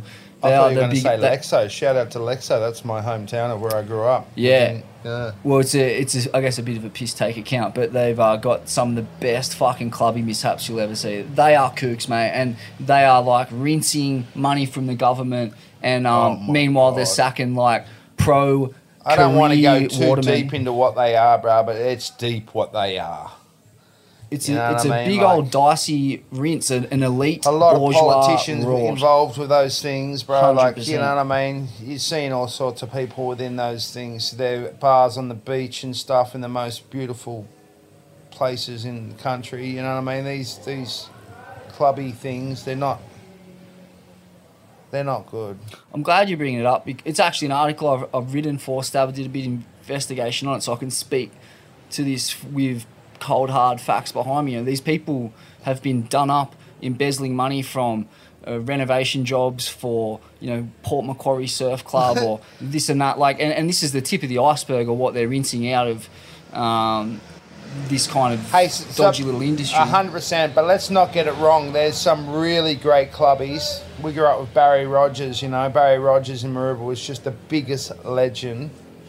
Nathan Rogers, Bunchy, Hayden, you know what I mean? We had these people in these in our uh, in our areas that grew up in the surf clubs, and they train good men. But I'm just uh, It's the administrators I'm talking about. yeah, that's exactly right. the everyday You know what I mean? volunteers. You That was can't some of fault my those best people. mates, Yeah, But they- they're just often not up to the task. But the people you're talking about, your Jesse Pollocks, your you know your Whippets, your your Luke Daniels, like these people are career watermen. They were high level surfers and they understand the ocean. Mate, all, like, all Maroubra legends, you know, Matt Phillips, like Moff, uh, Evo, like all of them, bro. They're all working there at, for the last couple of years, and they've just been sacked because they won't take a take a COVID vaccine, bro. These guys are just you for twenty years, bro, and they've picked up your dead bodies that no one else would pick up at, over at Bondi. And like these clubbies can't save anyone with an eight-year-old kid. If you got an eight-year-old kid watching you on the beach with your big eighty-year-old, eighty-kilo and he's drowning, that eight-year-old or ten-year-old or that twelve-year-old ain't ain't getting it. They're getting all the grants. They're they're going to sack the lifeguards. You know what I mean? No, they're not. The lifeguards in in in the eastern suburbs are some of the. I put them up to any lifeguards in the world. Mate, we get hammered by a swell, and you hammered, and and you're dealing with a volume of people that's unparalleled in, in ocean that's super volatile all the time. Like it's Mate. gnarly. you know, and and also like they're they're they're good people, you know. Pete Howcrow and all those boys down the beach back in the day were good, strong Aussie men. You know what I mean? Taking care of the environment, taking care of the beach. You threw rubbish on our beach, bro. You're getting a slap in the head. You know what I mean? Pete, Pete would chase you down. this one lifeguard, Pete Howcrow, like you know, his his family are just awesome family, strong family, you know, and and they're the sort of people who grew up lifeguarding our beaches for our whole lives, you know, and now they're losing their jobs over this shit, bro. Like that's pretty wrong. It's so wrong, and, I'm glad you brought And it And the up. clubbies are getting all this money, and they can't. They don't save people, bro. It's the lifeguards, bro. It's, it's the lifeguards. I'm a surfer my whole life. It's the lifeguards who save the people. yeah, the paid blue and green shirt lifeguards, like the the council employed They're blue and white on our way. We're Waverley. Yeah, like these people, high end watermen, and you can't fake that shit, man. It, there's Nah, nowhere bro. to hide when it's eight foot and some cunt's jammed on the rocks and like, fucking, you're on a jet ski or paddling. Like, you got to know what you're doing at that point, otherwise that cunt's dead. Yeah. And that's what happens too often. Well, well, and and in Sydney, you've got all the all the rocks and all the cliffs, and and on the days that the the fishermen getting rocks washed off back then, like everywhere, bro. Like, Constant. there's constantly fishermen. Like you could go up to the rocks and see a fisherman get knocked off back then. And they're the ones doing those dramatic rescues on the rocks, and that the lifeguards ain't doing. No, I mean the the the Clubbies. clubbies ain't doing nothing, bro.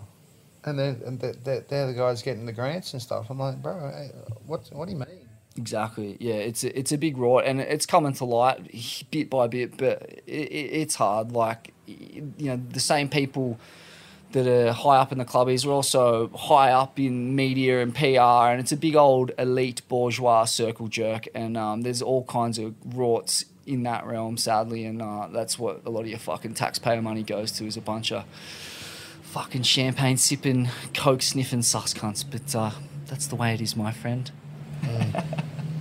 Yeah, I don't know the owners and that, but yeah, I agree. After a quick break for dinner, Ola had made us some hammered spaghetti bowl. We uh, resume the convo right around the time that Makua goes to bed. Bedtime for the kids here at the Abberton household. The usual shenanigans are unfolding as they unfold in every ho- home the world over. Oh, that's great, mate. That's amazing. What do you got there, Makua? What is it? And this is like a big axe guy made of black face, and this is a he, his feet is a knife, and I kill him here, but he's not sure dead. See, like, he, uh, so this is, you know what's really happened here, bro? I'll let this kid watch these cartoons now. Now he's like, he doesn't. I don't show him dead kids. Like, I don't show him dead things. Then, Do you understand? Like, then, this is not from and me. then the sword like goes from up here, from here, and go up, and it kills. It's a bit scary, mate. No wonder you're having bad dreams, buddy. That's this. See, see, whatever you're, whatever you're picking up on to, to, to draw that stuff, you got to stop watching that sort of stuff. I'm not watching it. I know you are. You sneak off, or you. I think the kids at school watch it. Like I don't know where they're doing it. Okay, buddy. Hey, listen to this. His nuts out, and he's not. He's still alive. What? This sounds awesome. Mwah. He's And then what does that say? Happy Dad's Day. Thanks, buddy. Love you. See you, mate. Good boy. Good night. I come and give you a kiss and tuck you in.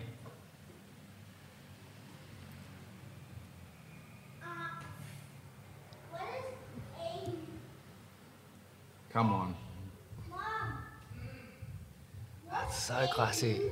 Yeah, mate. That's the life I'm living. That's life. That's uh, amazing and challenging at the same time. Yeah, it's hard being a dad, mate. It's really hard being a dad, especially when you didn't have one. You know, I've never had one in my life. Had brothers, and uh, uh, it's it's really really hard to know what a good dad is, and you just do the best you can.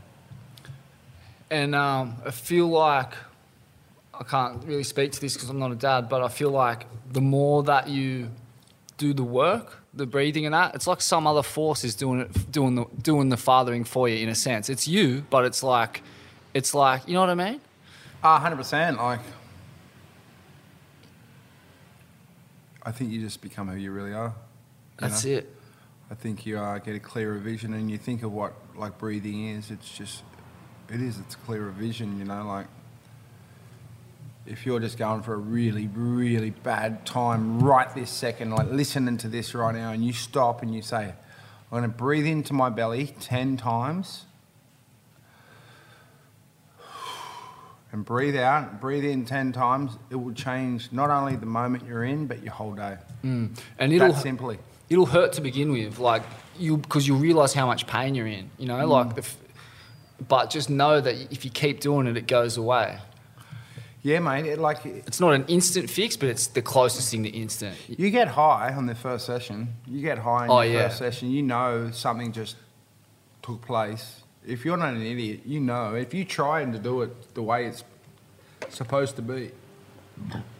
If you if you like the way it's supposed to be, you'll you'll notice a dramatic change the second you're finished. You know what I mean? You got 15 minutes of your life, yeah, in the first sets. 15 minutes, 10, 15 minutes of a life that you 100% notice there's a dramatic change within you. Small price to pay for another day on planet Earth, right? And a small price to pay to not put your family and friends through the grief of losing you prematurely. Yeah. Yeah, if I don't do it, I can uh, become really erratic and really uh, aggressive and, um, and like, not to hurt anyone or anything like that, but just within myself, you know? Mm. I'm on my own crazy mission. And then you, I do it and I just come back and then set again and then get to that point and then do it again. You know what I mean? I'm still at that stage. I'm exactly the same person, and Yeah. I, I just got to a point where I didn't like that person. You know, I didn't Mm. like that erratic, volatile, violent person. And um, but more than that, like God wasn't going to let me continue existing like that. You know, He was going to force me to take my own life. He'd rather, he'd rather like God or whatever it is would rather me off this planet than to keep being that person. You can't keep living like that. Some, some force takes you out, and it's it's just as likely to be your own hand as someone else's. Yeah, I grew up in like a lot of people dying. You know, I've lost all my friends. I don't have, really have any friends in Australia. Like, I have a lot of the younger guys than me who have now grown up, but the guys who are my age, my generation, kind of died. A lot of my best friends died, and uh, just to uh, uh, to go through, you know, that that life, you know, without a little bit of help, right? You, you, you, you're running a real fine line.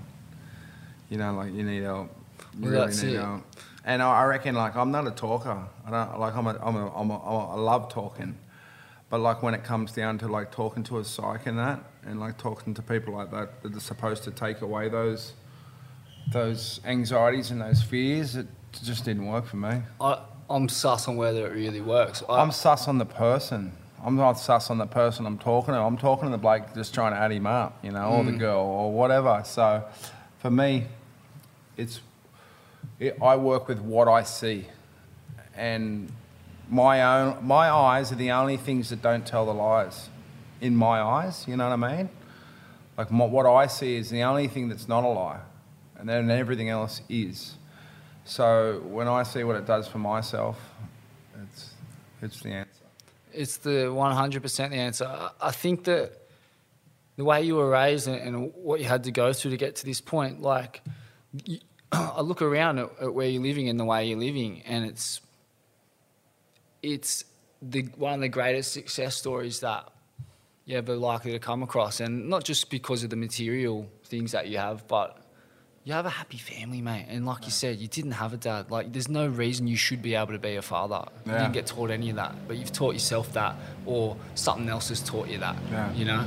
But mate, let's. I, I I can't get out of here without fucking talking about some of the all-time highlights of your career, and you know the '99 Gotcha Pro in Tahiti. Yeah. I mean, you're a guy from an inner city beach break, and you end up you won that event, right?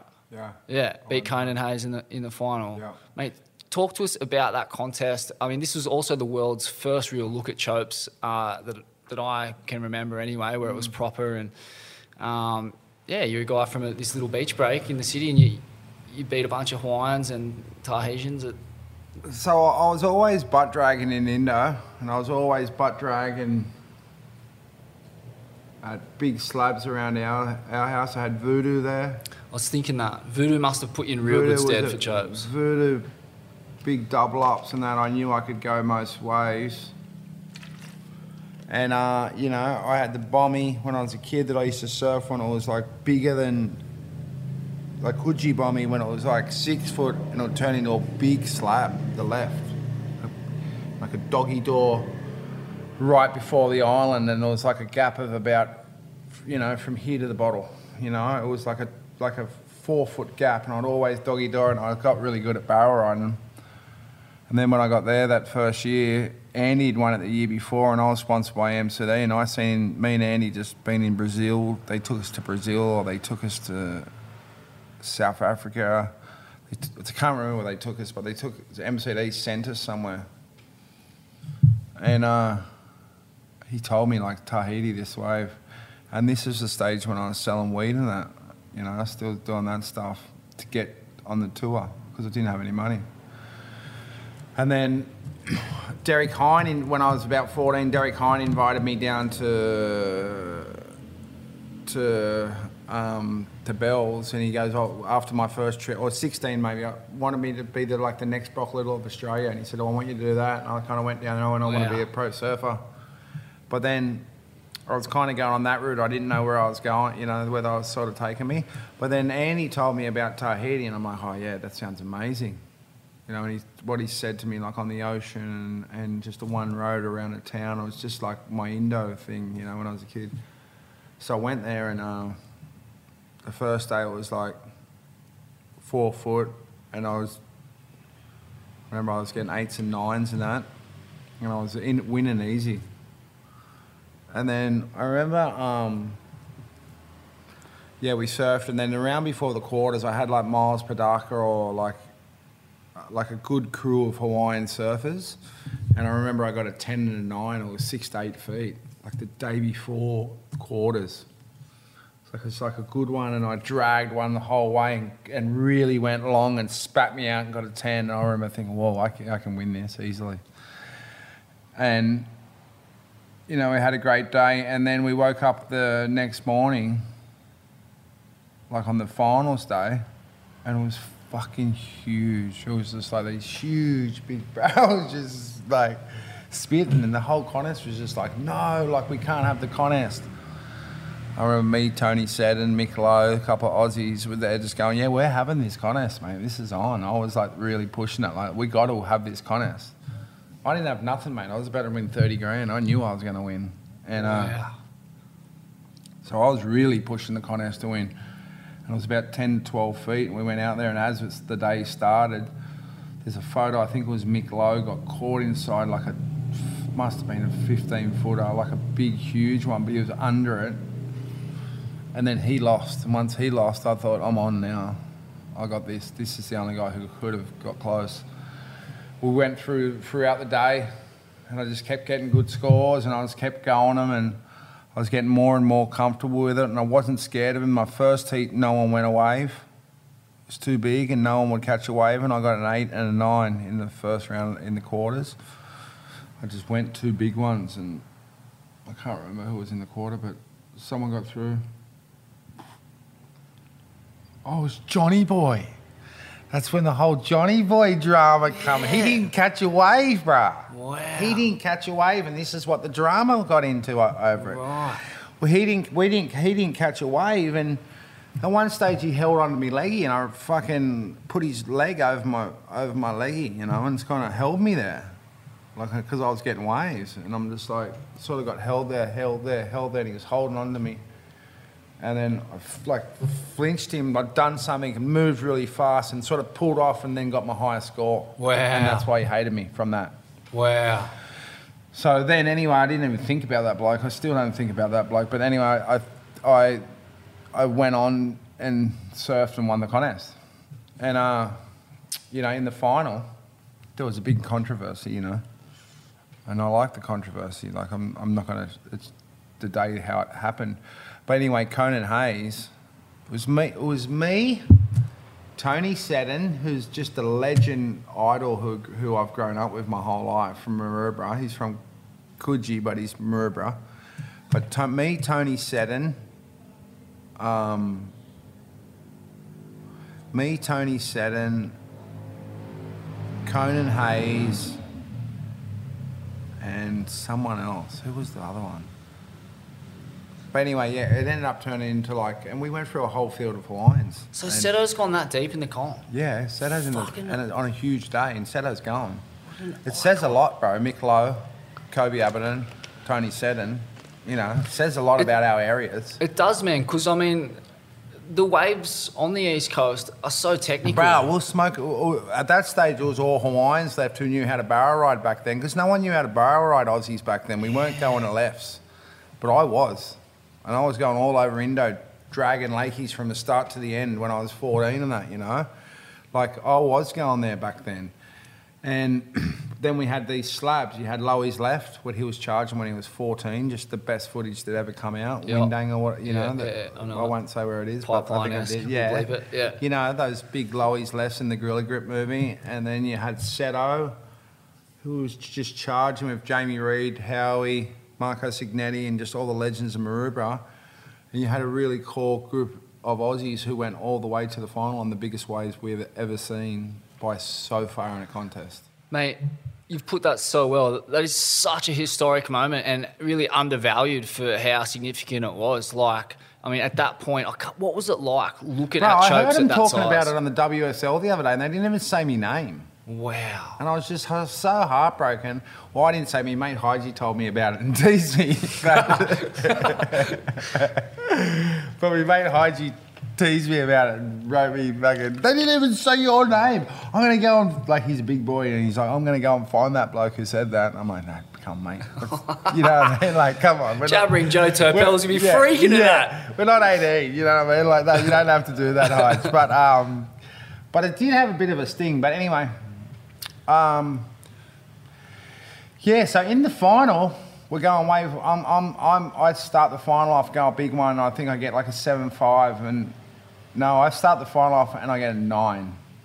Yeah, but it wasn't a big long choper barrel or anything like that. I just dragged, and they couldn't believe I was dragging.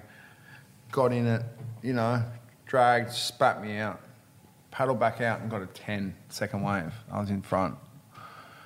And then Conan Hayes gets a good one, a really good one. And by this stage, it's just me and Conan Hayes battling now, you know. he gets a really good one. And then right at the end of the heat, he gets a crazy one. But his first good one was an eight. His second good one can't go higher than a, than a 10. But his mm. second 10, I mean, he's, he's 10 in that final. If you're judging that 10 to the others in the final, that 10 was a 15. Yeah, they got the scale wrong. They got the scale they wrong way early, yeah? yeah, yeah. So they got the scale wrong, and I won.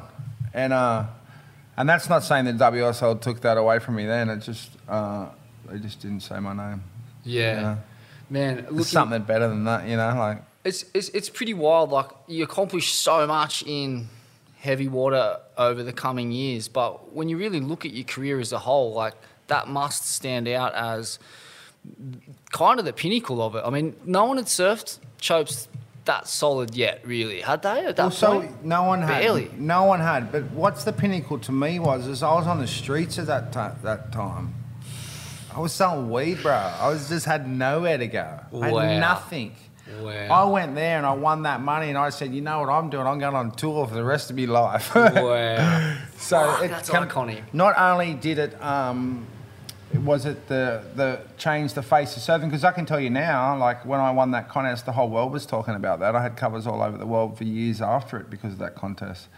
But um, and I rightfully won. I won on every day. You know, it wasn't just one day. It was, that's what a contest is. It's a marathon. So. So it just changed everything, you know, and then it changed my life, and then it, it made me who I am. I love it, man. That's I had nothing, bro. I had nothing at that stage. It's an apocryphal tale. It's like like a, the Rocky. And it Rocky all film, leads you, you, to a point, bro. And like I'm on the I'm on the trail. I'm on the trail. I don't know where she's going, but I'm, I'm, ready to follow. Mate, you're you're in flow. You're on the path for sure.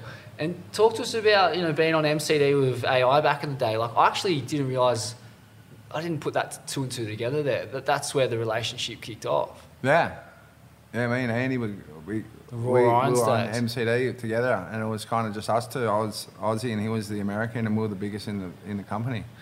Especially after I was 18, but we we're doing it before then. But when I was 18, then it really they put us together on trips. Brock Little was the team manager.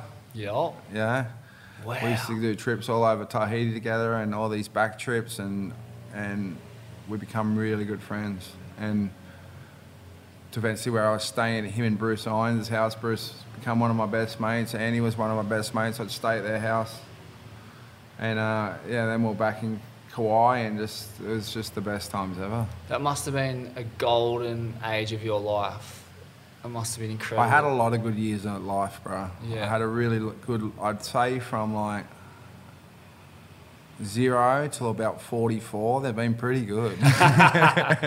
Like really crazy ones, but over a decade, uh, I, I, I, over like, you know, like, uh, over eh, like 10 years, what's 10 years? I can't even think. But uh, over like 10 year periods, let's just say, or five year periods, they've all had their, their my life really is a movie at constant stages, you know, like it's like, even for last years, you know, I'm living in, I met this woman and now we're going for, her, she's from uh, a beautiful woman who I love with all my heart, who's changed my life.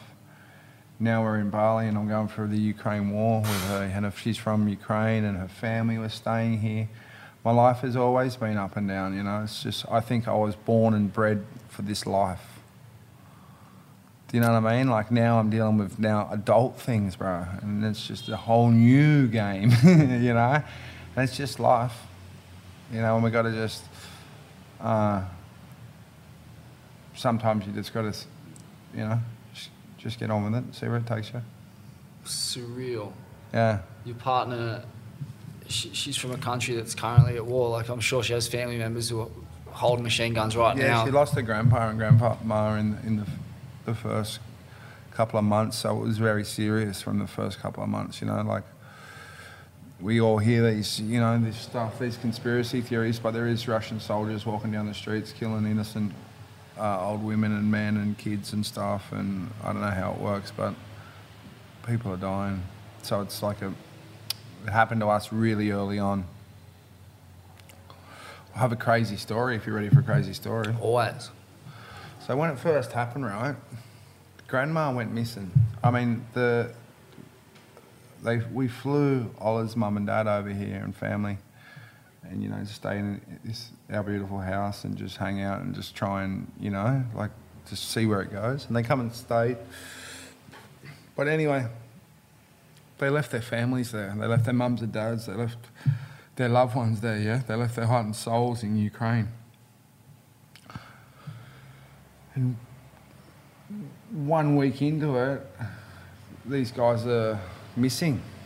They can't get in touch with their grandmas and grandpas. They're here and everyone's crying and it's so gnarly. It's really, really crazy time. And I'm just watching it all go down. And uh, anyway, it goes on for about eight weeks, 10 weeks. Weeks go on, they can't find him. And I know this guy, this American farmer bloke, who's I've just met from, I don't know how I met this guy, across, who lives across the road. His name is Jared. And he goes to me, my wife's a witch. I go, oh, yeah? And anyway, you know, this is a while ago. She come down and started searching for me dog, and I'm just like, this is the trippiest shit. I'm like, I don't want because I lost my dog. I don't want you to do it. But he said, told me she, she's a witch, and like she started doing some weird things. And anyway, um, one day we come back here to the house, and all this is happening. It's about ten weeks in. They're all crying, and she just turns up. You know, this Chinese chick. She just turns up to the house, and I'm just like, hey, it's not really the right time. Just, I don't want you to like you know, because some of these people, these, I live in Bali, bro, and they all think they're healers and stuff, yeah, and mm. they all think they can have a say. I had people telling Ola that the war's made up. You're like, bro, she just lost to grandma last night. Like, what are you doing? Like, shut your mouth, you fucking dumb. Who says that? You don't even know what you're talking about. There's no reason to say that, bro. You don't even know where Ukraine is on the map, bro. Like, what? I was going through this stuff. But then she walks in the house, the Chinese chick, Jared's girl, and she goes, I'd like to find your family for you. And I'm just like sitting on the couch and I look over and I'm just been going through eight weeks of this and I'm just like, this chick, who is this woman? I will just, how dare she come into my house and in such a dramatic moment in life say, I can do this. Wow, yeah. How is this in your rightful, anyone's normal brain, unless you're a witch, how is this going to be good? Like, how does this work? And I'm thinking that. So anyway, she comes back. They come and they have this discussion and they say, okay, we're going to do this seance. I'm like, all right. Well, I don't really like. I don't want to be. I'm not into that. She's like, how, the the chick's like, how many? I'm not going to say a name. How many people are going to be involved? They say the amount of people and the people lost. She comes back the next day and she's got like a like a you know put your hands together, make a circle, you know. A statue of all the people made up with their names on the back. She's got candles in the middle, right? And she has this, like, I don't know. I asked them to leave my house and they have it over there. At the end of it, she does, I don't know what she does. I didn't really ask Ola about too, too much, but she's like chanting and humming and doing prayers and stuff to the to the statue and the and the and the and the candle. So anyway, it all goes on. We come back and sit here, and on the way out of the house, she goes, "You're going to hear from your parents, your grandpa, grandma, and uh, grandma really soon. I haven't heard them from ten weeks." She gets back to the house, the phone rings, and it's the grandma and grandpa. No Okay. way. So during the talk, the girl tells Ola and the family that she's banged her head and she has to leave on the 22nd. Okay, it was like the 5th. She said they, so they're going to call ASAP, but they have to leave on the 22nd. It's like the 15th. They have to leave on the 22nd. Someone's getting sick. The, the grandma's getting sick and has to get to hospital. The grandma says they call on the 22nd on the date that she says, yeah, and say we have to go to hospital. She's fell down the stairs and banged her head. They, she, this this woman picked everything that happened to a T, and this is where we are. Mm, that's Like to a T. Yeah. to they're going to call you ASAP. To they're leaving on the 22nd. To they're going to call you now, and they have to leave. They had to get to hospital because she banged her head. They called her as soon as she got back. It was like a, It something really happened. Oh, it was crazy. It was Only- interesting. The only way I can make sense of that, like I always try and look for some kind of logical or rational explanation, and it's really hard to come up with one. But there's this story that Paul Stamets has. Paul Stamets is the world's leading mycologist. He's like the mushroom guy. He's been on Joe Rogan twice. He's the fucking man. And uh, he famously took a, a macro dose of uh, mushrooms, and What's a macro dose? it's just a fucking thumper. Like, a lot of it. like, well, it's like uh, a hero's dose, I guess, is five grams of mushrooms. Um, so, Bro, when I used to come to Bali when I was a kid, right, with my brothers, we used to go to those milk, the the shroom shakes. Mushroom like- Alley in Yeah, Mushroom Alley, bro. Pinnacle. And we used to have four shakes, mate. This one time, me, Richie, Richie Vass must have been 15 years old, and I took him to Indo with him, Rooster, Evan Faulks,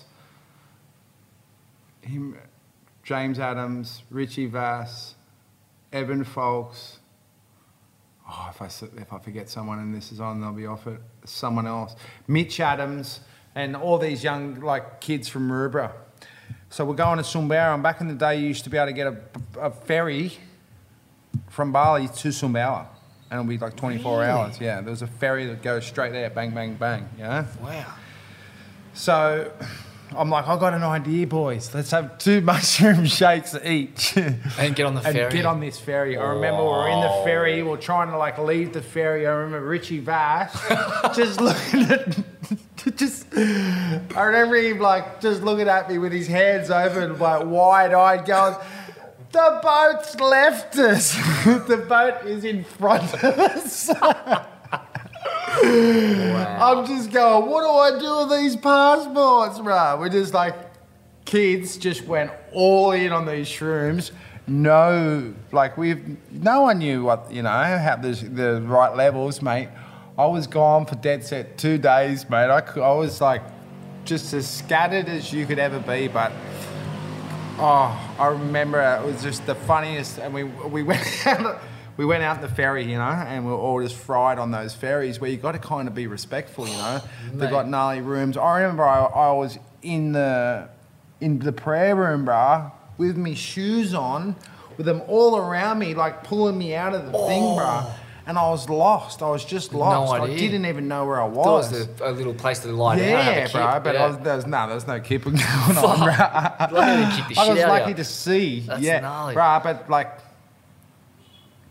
but yeah, Mate, those Indo ferries are the fucking grimmest things ever. It's, it's, you, sur- you're just sleeping, like, you know, you're the fucking third spoon in a family of eight Muslims, like, on the, on the ground sleeping. And, uh, like, it, it's, it's, it's pretty hard living. Being, tr- like, young and tripping would have been. yeah. It's something that I'm I'm really blessed about with my my woman and my family. You know, they still go on those trips, and we still like hunt the ferries out into the islands of Indonesia and get all the way out to Sumba and uh, and just like take a car.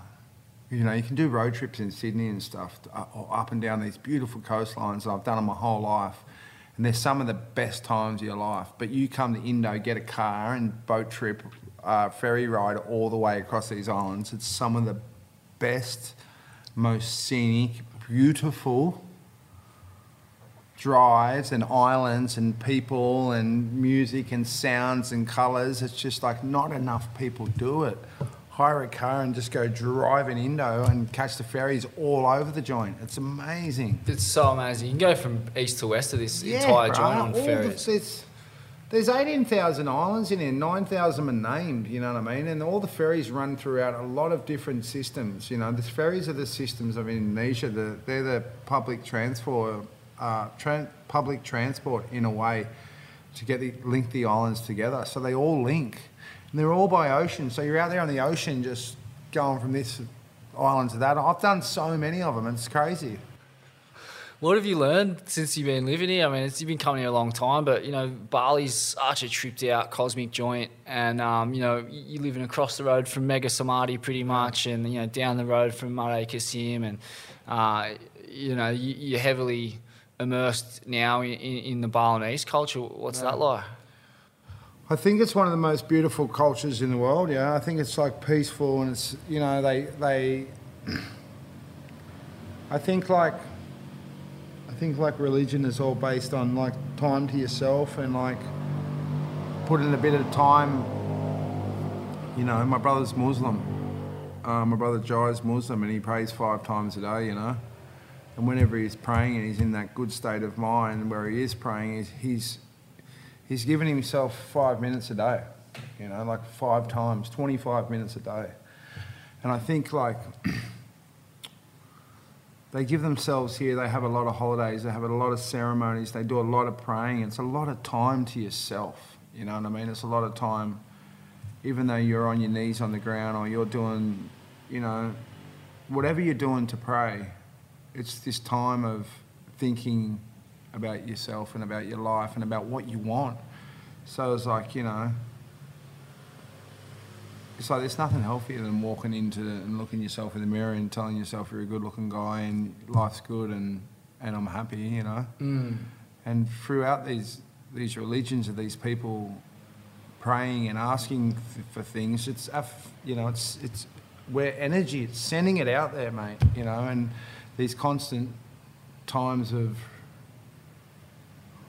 of even if you go three times a week or if you go to a ceremony and it's like about blessing of life and thank you the gods and thank you this and thank you and thank you and thank you it's the positiveness that you're picking up on and it's that's what makes you a better person. And uh, i think all christians and you know uh, a big a big part of the white christian community has lost their ways I think it's more based on greed and money than it is on helping people, and we just see that by the amount of real estate that the Christian community owns, you know. And I think these people keep it really, really honest because Bali's only a small island, you know, and it's like, and they're always together, they're all talking really, you know, positive stuff together, and they're all smiling with each other, and they're all related, and you know, you've got the system of, you know, the the way they look after the family. You know, the grandma looks after the kids, and it, so the mum can go out, and then once she gets older, the mum looks after the grandma. You know, it just got this this this round robin of mm. taking care of your family and and and giving your family life. Service over self. Yeah, like the, the when the the mums and dads, the grandmas will take care of, and then when the mums and dads get older, the mums and dads take care of the grandmas who are older instead of putting them in homes, you know. And we've just got this circular thing of life here that just breeds family, and it's just if you look at anything, uh, family is the true answer to happiness. Yeah, I love that, man. I love Yeah. it. And, and for you to say that of all people who, who had such a unconventional family, you know, and Yeah. you've, you've come to that realization. W- what was it like watching your big brother Jai go through so much struggle, you know, like a guy who's, who's made you in, in so many ways? Yeah, like there's like you ever watched um, that movie? Uh, what's that movie? Um, RocknRolla with the guy, the character Johnny in it. Yeah, I remember. That's that. Jai. Yeah, they, these some people can't be killed, you know, and they just live their lives on this this destruction forever, you know. And uh, he sadly done that to himself, and um, he chose that, and he lives with that, and uh, he. As I get older, I think he just took on a lot of what we went through. You know, I think it ate him up. I don't think he was stronger or anything like that. I think it ate him up, and it it got the better of him. You know, and and yeah, and he, I can't comment on what he is doing to himself now or where is he at. Uh, everything I've ever heard of the last two years, it's really positive. He's got himself a girl and happy, and you know, for the lives we went through, bro, it's really hard to keep it to to get through it in one piece. The amount of pain and suffering, and and and I'm not going to act like it's like I enjoyed it, but like we all did, you know what I mean? But then continually adding to that suffering through drug use and, and abuse and and these societies and you know not knowing what's good for you and what's bad for you and you know You get you suffer from mental reactions to to meth, and you smoke meth. Like it's just it's just not gonna happen. It's- well, it's straight up like that, and it needs that should be said. Like if you've got mental addic- uh, mental problems and you start smoking meth, the ice, whatever it's fucking called, you're gonna get sick. You're gonna get sick on the first episode. You know, you're gonna get sick. You know, these people will, if you've got a, a mental illness and you start smoking ice, you're gonna die, 100%, or be in jail. Yeah, I, you know, And that's what he's going through. Yeah, and it's it- like you said, it, it's a attempt to self-medicate, medicate the pain away because you know we're not given the coping mechanisms in our culture to survive that level of trauma. And to be honest, like you know, just surviving that level of trauma is, is fucking hard, even if you got the tools. If you mm. don't have them, you're fucked. And you know, I got a, I got a very similar story. to That very similar person in my life actually. Uh, you know, how's a guy from Bondi who his mum didn't want to raise him, so me and my mother took him in, and uh, he was my, we call it adopted brother, I guess. You know, from the time he was like seven till, you know, he lived with us, and um, you know, and I watched him go through the exact same thing that you're describing right now. He's been in and out of prison a couple of times, and um, you know, we're the only people in his life that ever showed him love, and you know, we'll always have time for him. But you know, recently, just at home, you know, little conversations about football. Like Latrell Mitchell's an argument about Latrell Mitchell, and it blew up into a you know threatening to f- be violent and shit like that. And Who? Your uh, mate. Yeah, and you know, he's, but I guess my point is like, you, you, you, yeah, it's just I, I forgive him. I always forgive him because I know I saw what he went through growing up, and I've, Mm. I've never known anyone who's had a life as hard as that, and I, I wouldn't be okay if I went through that either. Yeah, but in saying that, you've also got to understand that, like, these people take you to the depth of life. Do you know what I mean? These people who take your soul, they take your soul. they will. They They'll will take, you down there. They will take your soul. yeah. Like my brother loved me to, to the depths of life and raised me and would do anything for me and just would just anything he would do for me, you know, and he loved me. But through that love of him and me and my such deep connection with my big brother Jai, they can take you into some deep, deep, deep dark areas. Mate, you know what I the, mean? That's the truth. It's and and it doesn't it doesn't have to be big dramas. It can just be constant, constant, constant. Mm. Mm. And this is the thing with all these new drugs, this new meth and shit. It's just a constant battle of them being alive and driving you fucking mad. Mm. You know what I mean? And your whole fucking family mad. And like, and I'm not saying this is. I don't know what Jai's doing at the moment, and this is not about Jai. I'm Mm. just talking about drugs now. Yeah, my big my big brother Jai is the best person that's ever lived, you know, and I'll never speak a bad word about him. He's he's got a beautiful son now that he takes care of, and uh, he's doing he's got you know he he surfs whenever he can get the chance, but he is going through um, the last stages of addiction, you know. Mate, He's like when I say that, I mean quitting it and trying to get over it, you know. Mm. I mean, the best, the greatest of all time have, have, have trod that path. Like Tom Carroll, we've had him on the show many times. You know, he was basically where Jai is or was. You know, Yeah. ha- Hard out, cokehead, and then a meth head. Mm. And um, he, he managed to find his way out of that darkness. And he did it through meditating. Just- Mm. and, and I guess Jai's got religion and prayer, and it's the same thing. Prayer and meditation is the same thing, basically. Yeah, So- like I said, I think it's about you know that time with yourself. I think it's about that time to just sit and kind of and have, it's nearly breath. It's nearly breath work. It's you know not what I mean? It's nearly thinking and breathing. It's Yeah. nearly what it is. Yeah, It really is. Do you know what I mean? Did you say it's not breath work or? No, I, I said it, it's, it's is breath I- work. it's breath work. Right. Yeah, yeah, yeah, yeah. I That's said right. it's like going down, you know, you're thinking about great things, affirmations, essentially, yeah. yeah, And then you're breathing while you're doing it because you have to breathe. amazing. You got your eyes closed. And all these religions, they're all good. I agree. You've done with spending time with yourself and breathing and like and just focusing. Older I get, I just And it seems like the Muslims are the most focused because they spend the most time doing it. Yeah, yeah, mate. I uh, one time I covered. Um, there was a, a shooting in Parramatta. Farhad Jabar was the kid's name. Fifteen-year-old Muslim kid from a mosque in Parramatta shot a cop in the head. Curtis Cheng. Or he, was a police accountant. Yeah, I remember it. Yeah.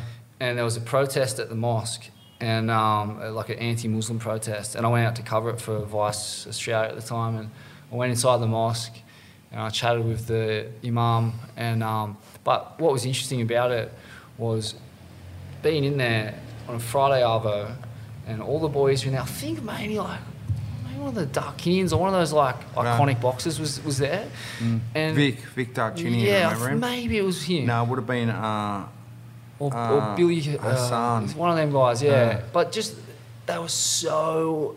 I've never met people more beaming with life and happiness and kindness. no, that would be Billy Dib, bro. Billy Dib, that would be the Dib family. They're just the nicest family. I went and watched um, when Billy Dib was fighting. Who was he fighting? I don't know, but him and uh, uh, Shane Mosley took my Wow. family to the fights to watch Billy Dib fight for a world world title in uh, in New York one time. Wow. It was a sick night. the life Yeah, you've lived, yeah. man. But anyway, that sounds like yeah, and you're right. You know, there's like a, there is there is a beaming something in the eyes too that tell you the story on, That's on it, man. man. Like you mentioned when I first got in, my eyes look like a healthy man, and in there, like you know, they were just beaming and buzzing, and they were so happy to see me in there. You know, they, they, you- could kind of walk in there with trepidation and fear because it's this foreign culture, and there's this kind of shroud of like gnarliness around Ah. Islam. But when you're in their holy place, they love seeing you in there, and they'll, be, they'll, they'll more than happy accommodate you if you wanted to pray or meditate or, or whatever. I got that sense the mosque, anyway. the mosque is one of the only places that houses the homeless. The, the, the, the church doesn't do that. So if you're going past the mosque at night and you need somewhere to sleep and you're a Muslim, you can sleep in there. All the, my friends sleep in the mosque. Wow. You know, all the people who are practicing Muslims, like, they're allowed to sleep in the mosque every single night. They've got beds and that there for them. They set the whole place up. Christianity, like Christians, you're not allowed anywhere near it, mate. You'll get, I don't know, but all the boys stay at the mosque, all over. The guys always constantly sleeping out there. Wow. My friends constantly sleep in the mosque, you know. So it's um, a part of its words are real, and uh, I reckon I get that sort of feeling more from Indonesia and seeing how they they they're entwined with each other and the way they are within that community. You know, like they they're more there for each other. Mm, yeah, I mean, people think Islam is a, religion of war and aggression. You just haven't spent much time around Muslims. Like, Yeah.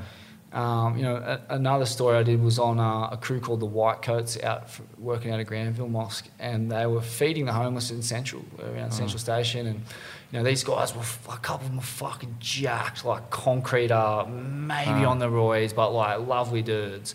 Maybe on the roads. Fuck, up big units.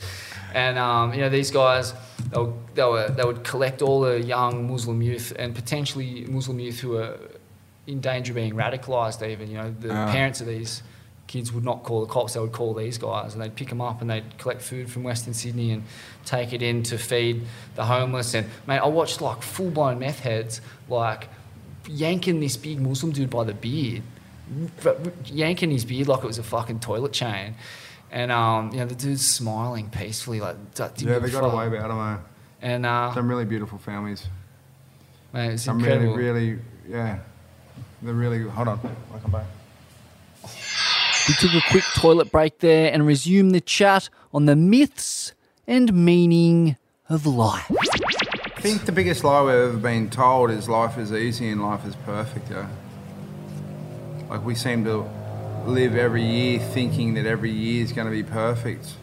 But what perfection is, is living life, you know, and making the mistakes and going through the dramas and, and doing your best for many years to do your best, you know what I mean? And chasing your dreams and then failing your dreams and then like, you know what I mean? Like it's just the overall, like the, the journey of it all is, is, is really the great part of life. and understanding that it's it's a journey and it's it's all part of the flow. Like often, this is something I've just wrapped my head around recently. It's like you know you got an expectation about something and it doesn't pan out the way you wanted it to, and you can get upset by that. Uh, but you got to understand, myself included, that that thing didn't pan out the way you wanted it to pan out for a reason, and it was a good reason, and it's better that it didn't pan out that way because your expectation, your idea was probably a shit idea. Yeah. You know, like Yeah. because we don't fucking know what we're doing here. Like we think we do, but that's just the ego. Like You got no clue, got bro. no clue. You got no clue. You got no clue. Still, to this day, and this is the thing that I'm trying to say. Like even today, I'm like going through my own dramas. You know, life's not easy. Even today, I've got a beautiful front and it, and everything looks great, but life's hard. You know, you still got to sleep with yourself at night. You know what I mean? Even if your family's in the room, you're sleeping by yourself. And uh, you know, and you're living with your own brain. You know, so I think just the, the easiest answer to all of it is just give yourself a bit of a break and uh, realize what's great for you, what's healthy for you, what works for you. Chase that more. Man, we left off um, before to talking about religions, Islam in particular, and you know the irony is not lost on me that your and I'm sure it's not lost on you. You know, your brother Jai is a, a pious practicing Muslim, Yeah. and yet at one point you were getting fingered as the fucking the someone who started the Cronulla riots or someone who uh, hated Muslims. It's a funny story. So how the Cronulla riots happened, I don't know. Yeah, so I don't know how it happened. I think a lifeguard got beaten up on the beach or something. I don't know what happened. I, It was I- years of bad blood, just years of beatings and stabbings going both ways, and just, yeah, it was just being. Uh, it was kind of the Greeks first come, you know, the Greeks and the Italians into Australia, into Sydney, and they grew into our communities, and they, you know, they were painters and and and fruit people, and worked hard and and done a whole lot of, you know, just were really a part of the community. Like your next door neighbour was, you know, from from Greece or from Italy or wherever they were from. Remember that those years of, of in, you know, and and then you had the Lebanese community come in later on. And they were different, you know, and they were always different, and they were really not from. They're from war-torn countries, you know, so they had a whole different way of thinking. the civil war in Yeah. in Lebanon was what created that diaspora. So then, all of a sudden, they got thrown into the middle of Sydney. Uh, you know, a lot of them got uh, refugee rights, and then they come and they told their families how good it was, and then all of a sudden, they're all in these communities, you know. But they all like like Chinatowns, and they all get put into the same communities, which Yeah. is wrong. We should have all been. Cabramatta, like Yeah, the we all get put into the same communities, you know, like Canberra yeah, Lebanese. all that sort of stuff, you know. Like we should be really, if we're a multicultural cultural country, there should never be a Chinatown. Mm. You know what I mean? It's because you move all the Chinese into one town. Aboriginals in Redfern, Yeah. Lapa. Yeah. So what happened was they come there and they kind of didn't fit in because they were from the war-torn countries and they were a bit more aggressive and A lot of trauma, a lot of PTSD. yeah, like gnarly lies, brother. We can, uh, can't even think about. You know, we got no idea about. But anyway, whatever happened to cause Cronulla, the part where I come into the story is the riots have been going on for two days, and I get some mates from Cronulla like, "Come over, bro. We're gonna fuck." We're gonna smash all these lebos, and I'm just like, mate, what are you talking about, bro? What are you gonna? What's your plan? and they're like, um, and they're like, we're to get anyone at the beach. I'm like, that's that's that's not good. Like, it's just stupid, you know. Like, no, I'm not coming there. And ironically, every one of my friends said the same thing, you know, without me knowing, and getting the same calls. So you got all those people down at that, you know, Cronulla, thousands and thousands of Anglo-Saxon Aussies, you know, like full of piss. Oh, It's just a recipe Rotten. for fucking. And instead of being bullies to like their mates, they just found someone else to be bully, bullies to, you know. And they just whatever they done down there, and You know, it was dumb, but it happened. But anyway, the week before, I'm in a tattoo shop, and one of the boys is getting a bra boy, and I knew this one Lebanese kid there. He was getting a My Brother's Keeper on his chest. He's getting like a, around there, like a My Brother's Keeper, like over his heart. I said, that's, it," and I seen him getting it, and I could hear him talking about it, and then I walked over and I stood over like what he was getting. I go, that looks mad, bro. And he goes, I'm getting it because of you. and we just like high fived and like had a beer and that. We had a mad time. Went out that night, had a party, and he had all these. He was a full gangster, this bloke. I don't want to say his name, but he was a full gangster. We went out and partied with him, had the maddest night. He said, Here's me number, keep it. I said, Sweet. Two weeks later, this whole thing goes off, yeah, and he rings me. Oh, no, and then so the, the things happened, the riots have happened, and then it's two days in, and then someone from the paper calls me and says to me, uh, Well, what happened as well? Like, fucking every beach north of Cronulla got ransacked. Like, No, no, no, Oh, no. that hadn't no, happened yet? No, this is what I caused. Right. Okay, so what happened was they go. I had a reporter call me because it happened on the beach, and I was the most famous beach surfer from the south of Sydney Mm. during that period. Yeah? So they call me, and uh, I said, "Well, it doesn't happen in Maroubra because." Because the Bra Boys control it, we control the beach. And we're a multicultural society, and we've got heaps of Lebanese living in, in at the beach. Mm, mm. They didn't fucking say the, the, the last part of it. They said the, the, it doesn't happen in Maroubra as a heading in the, ne- page, the next day's paper. It doesn't happen in Maroubra because the Bra Boys are here. That night, they've just attacked the beach. We heard they were coming. We heard they were coming down, you know, through Botany in that foreshore drive. We got hundreds of us. They smashed all the whole joint, and we met them at the beach and had a big brawl. Like 100 on 100. We were waiting for them, and they were waiting for us, and we come down the street. And everyone met, went and met them in the middle of the road, and we had a big brawl, 100 on 100. You know, like a huge brawl. Uh, and that was Frog and all those boys. It's, you know, it's talked about in the movie. But anyway, and then the next day, the, the guy rings me from the tattoo shop and says, "Fucking you motherfucker! Like you know, we're gonna we're gonna kill you." And they're shooting guns on the phone. And it's just turning this whole thing. And then he's ringing me every day, and I'm saying, "Well, come down, mate. Like." Get your crew and let's come down. We'll meet at the beach, and you know, if if you want to come into our environment, come. Mm. We'll we'll do it again, and we'll do it again, and we'll do it again. So it started getting really bad. And then my brother, through his uh, jail communities, and you know, he'd already been in jail for the Heinzie thing, and a big part of the Lebanese community who were friends with his through school and all this. He just come to me and said, "Bro, gonna, you're going to die." And at this stage, they're ringing me on the phone. They're shooting guns into my phone, getting videos of shooting things, and saying, "You're fucking dead, Koby," and send mm. them to me through this guy's number I gave me phone to. Wow, yeah, he's to. just giving it out He's to just giving it out to everyone. Fuck, so I didn't want to get rid of my phone. So I didn't want to get rid of my phone. So then it just turned into this whole thing. And then it went on for about six weeks.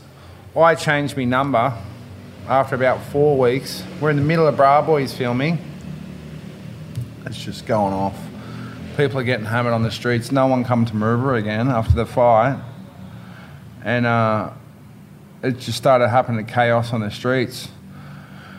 And then when they started really ringing my phone and saying they're going to shoot me, my big brother Jai just goes, "Hey, listen, I'm going to have to sort this out for you." I said, "Why?" And he's like, "They're going to shoot you. I'm hearing rumours they're going to, they're going to get you. They're going to come and get you. They're going to kick the door down with my, uh, with the family in it, and they're going to kill you from these bad people." Yeah.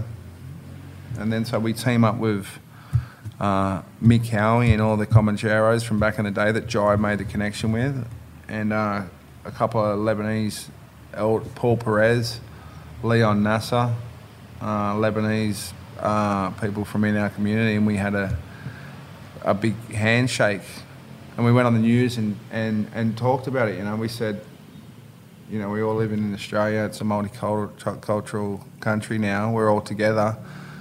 This was like, this is blown out of control, you know, it's gone too far.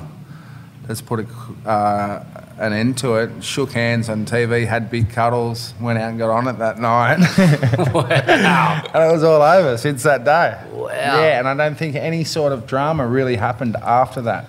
But that was my point of it. Yeah, I went through a real back end of it. Of just like it was, they, they were they were gunning for me for a long time. It's interesting too because you know there was a lot of bad blood leading up to that point, um, and it was like a bloodletting because after that there was no more beef really. Like things mellowed out at, at that point, and, and as bad as it was, that was the one good to come out of it. It was that, yeah, there wasn't like you said there. w- So in the last couple of weeks, when it started to get really bad, when like Lebos were driving through Cronulla and just jumping on Aussies' heads, I had Cronulla mates ringing us, ringing us, going like, "You have to stop it.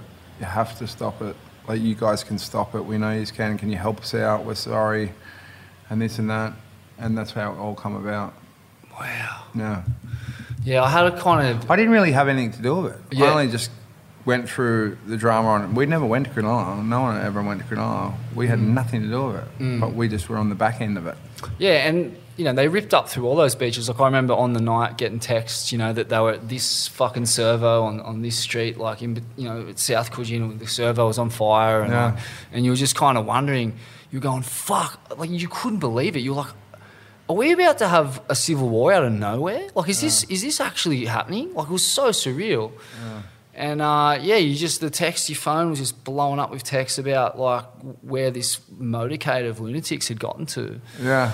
And then the crazy. But they weren't the only lunatics involved. For, for what the Aussies done to them was pretty gnarly. Oh, the You- whole thing I, was I a couldn't be able to watch me mates on TV get gang bashed by a thousand people. yeah, I, I mean, You know what I mean? It was all everyone was involved in it, and I think it was just the it's just a mix of alcohol and tension of of you know these people coming to our country and and and not having a full understanding of our culture, you know, Mm. and then you know they move them right there. Punchbowl, and it's not far from Cronulla. No, the it's train line's right there, right there. You know, Bankstown's right there. Mm. So it was it was it was bound to happen, but you know, it's it's just what it is. yeah. Uh, you know, I had a, an interesting perspective on all that too. You know, this is when I was playing a lot of football, and there was uh, a number of Lebanese teams. Like it was, you know, they all kind of changed. Like it went, it started to be Newtown Jets, and then it became Kingsgrove and, and Kingshead. And, and I'm- I just remember that. I remember this story. Um, the week after the riots, it just so happens that the Wommies, Coogee Wombats, you know, who were the kind of Maroubra, Bravo affiliated team, that Yeah, they had to play. They, they are, Yeah, they had. Yeah, they are. They played. especially um, back in those days. Yeah, and they played. I think it was a team called Kingshead, and um, uh, a, a fan ran onto the field and, and, and broke Harley's jaw. A relative of yours, a guy I grew up playing football Yeah, with. Harley Yayo, one of uh, a Koori from around that area, who I grew up in the houses with. Me and his mum went through the same sort of stuff, and we we're best of mates uh, since he was about eight years old. And yeah, and it just a Labo ran from the field and, knock, and knocked him out from the side where he was on the wing, It's loose. broke his jaw. This is the kind of shit that was going on. And so, you know, the story I got told was like I wasn't there that night. Um, so, you know, I think they had to lock the, the Wommies in the, the change rooms while the cops were called. Um, but, you know, I'd seen it other times. Like, I watched, um, I watched the craziest violence happen on park football fields in this kind of ethnic way. I remember, um, you know, crazy fights like between Newtown and, and the Wommies where, you know, guys were, trainers were running on and kicking people in the head and p- people were pulling out star pickets out of the ground and waving it at people and, you know, phones are getting picked up and there's all these cars rocking up at the ground and you're thinking, oh, is this going to be, gonna be a shootout here? And like, uh, I can remember two, the week after that happened. I got shot at about three different times the footy. Really? Yeah, Yeah, I was, at, football I was was- at Waterloo one time, and my mate, I won't say the name, but my mate punched him in the head, and he come back with a gun and just shot into the fucking crowd.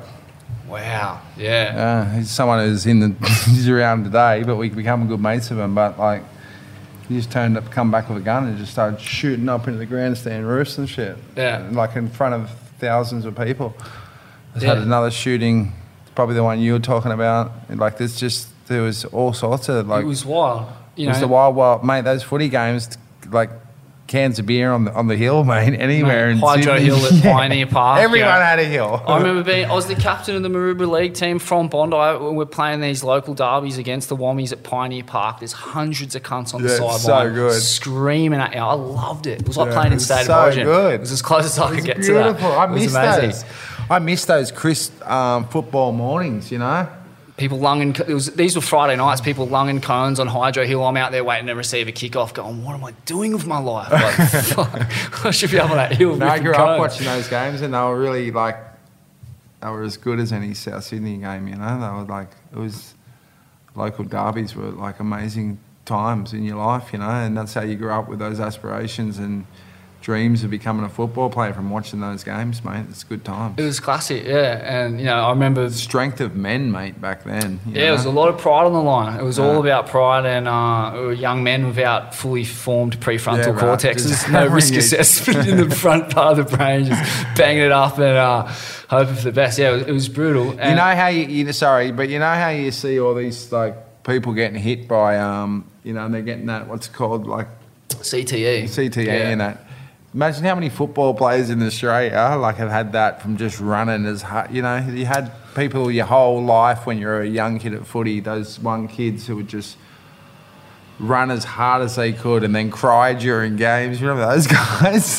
just break down in tears, like "Let's go!" You know. Hundred percent, yeah. Imagine the think I was injuries those kid. people have done that to themselves. Mate, it's no joke. CTE when it when it broke, uh, it rattled me to the core. I was in tears, you know, and uh, it's what kind of put me on this path. Ultimately, it's the, the was the, the the lowest point of my life was knowing that that was a thing, and, and then doing the maths and being Really? like, yeah, you know, doing the maths, being like, oh, I've got twelve to fifteen concussions, and the wor- the worst thing about it was. You know, the worst ones I had was off the ball shit. You know, it wasn't even. It was just getting my jaw broke by you know an Aboriginal kid who'd run 20 metres to punch me in the side of the head. Like, he's, Ah. you know, mate, can you imagine the force that went through my brain on Ah. a 20 metre run up? Ah. And, uh, you know, and, and some real dramas with kids from Maroubra my age too, around about that time, getting dog shot in a, a grand final at Redfern. Ah. Um, you know, by a big bopper from Maroubra. Well, he's not really from Maroubra, he's kind of fringe What's his dude. name? We'll bleep the name because I don't want to Who is it? breathe. Uh, Jarrett Crackers. Really? Mm. Yeah. Yeah, you know, a guy again I, I grew up playing football with, and there come a certain point where we, our paths diverged and we met again. And uh, He punched you in the head. off a ten meter run up, yeah, he I caught. don't, I don't, I don't, Yeah. that's not my group. Nah, was- No, no. well, look, it, it doesn't matter anyway. It, it was all just gibberish, but um, yeah, it was it was gnarly. Uh, it was a, a fucking just man. It was loose shit going on. It was wild, and um, yeah, back to the the Cronulla riots thing. I remember a couple of weeks after playing Kingsgrove, the, the the Leb team, and they're fucking mate. These cunts were so jacked, like on the juice for sure, like roided up. Uh. Um, and you know, guys in skull caps around the ground, you know, cop cars parked around the ground.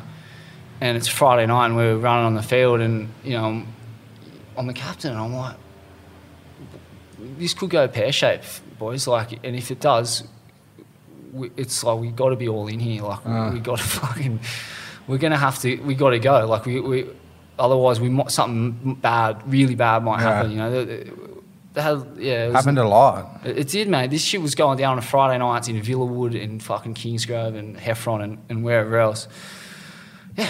So uh, that was my perspective on the Cronulla riots, mate. It was Yeah. uh, I was just trying to fucking tackle my way. It was a mind blowing time, eh? It was wild, yeah. Yeah. The early noughts were gnarly, So what do we do? Do you reckon we cut it? Is, how do we finish? mate. That'll See. I'd like to finish on what I'm doing now. What are you doing now? Um, so what I'm doing now is, I don't know if it's like you understand what I am, but throughout my own the life that I've lived, it's taken me now to where I'm farming. I'm going to start uh, building my own farms, fully sustainable farm homes on the ocean throughout Indonesia. I don't want to um, say where I'm doing it now because it's my own property. And uh, what I've done at the moment is I've bought 75 ara, 70, 7,500 square um, meters, 75,000 square meters of land. And I'm going to build um, farm homes on the ocean with, with massive like farms, you know. I believe that they're, they're about to take our food away, you know, with everything that's going on in today's world. I think um, with, with Bill Gates owning all that farmland and pushing all this GMO farming, I'm watching some real atrocities to the land happen through GMO farming. And, you know, now with Amsterdam and all that stuff happening, happening to the farmers worldwide, you know, being told to kill their crops and, and 30% of their crops and 40% of their cattle. And I really believe that the next step of this thing that's going on within the world today is they're going to take our natural foods and I think they're going to replace it with GMO farming, with GMO, genetically modified orga, uh, organisms. Yeah, and so whether it be meat or fruit and veggies, they can copy it and it comes from chemicals. Um, all the seeds and stuff worldwide have been bought up for the naturals.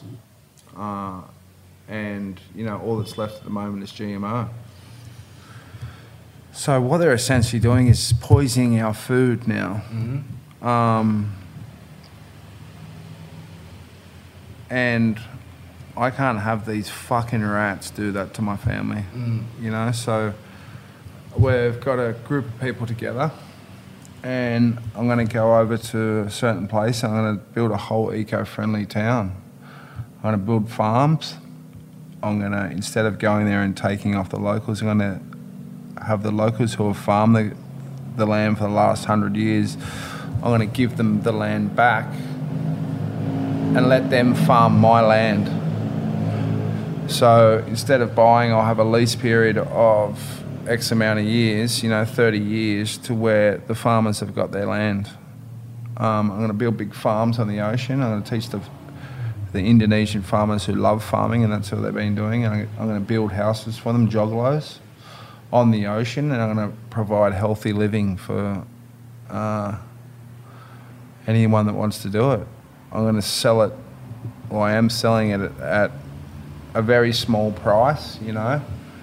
I'm not trying to rip anyone else. I just want to make people healthier and, and see that you can live on the ocean, bro. This whole there's there's 19,000 islands here, bro, and they're all got land and they're all got oceans and they all got.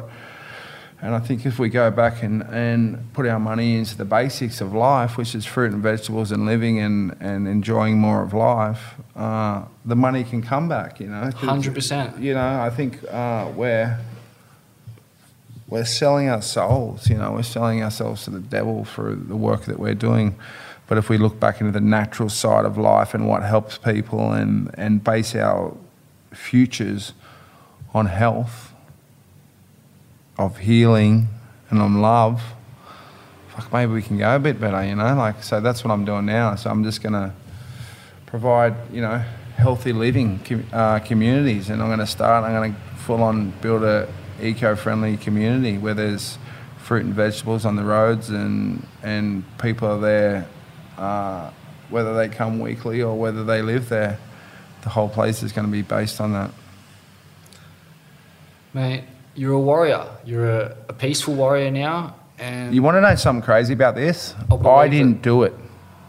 I didn't do it. Like me myself, I didn't do it. But from the life that I've lived, it's taken me to there. of course. You know what I mean? My own, what's it called? My own. Uh, You're flowing, man. no, no, it's more like um, this is why I really believe it's going to happen. Why they're going to take the food because my own mechanisms that made me deal with violence as a kid and to keep away from when I was, you know, in these really violent environments as a really little kid and understanding these environments, I knew how to survive these environments.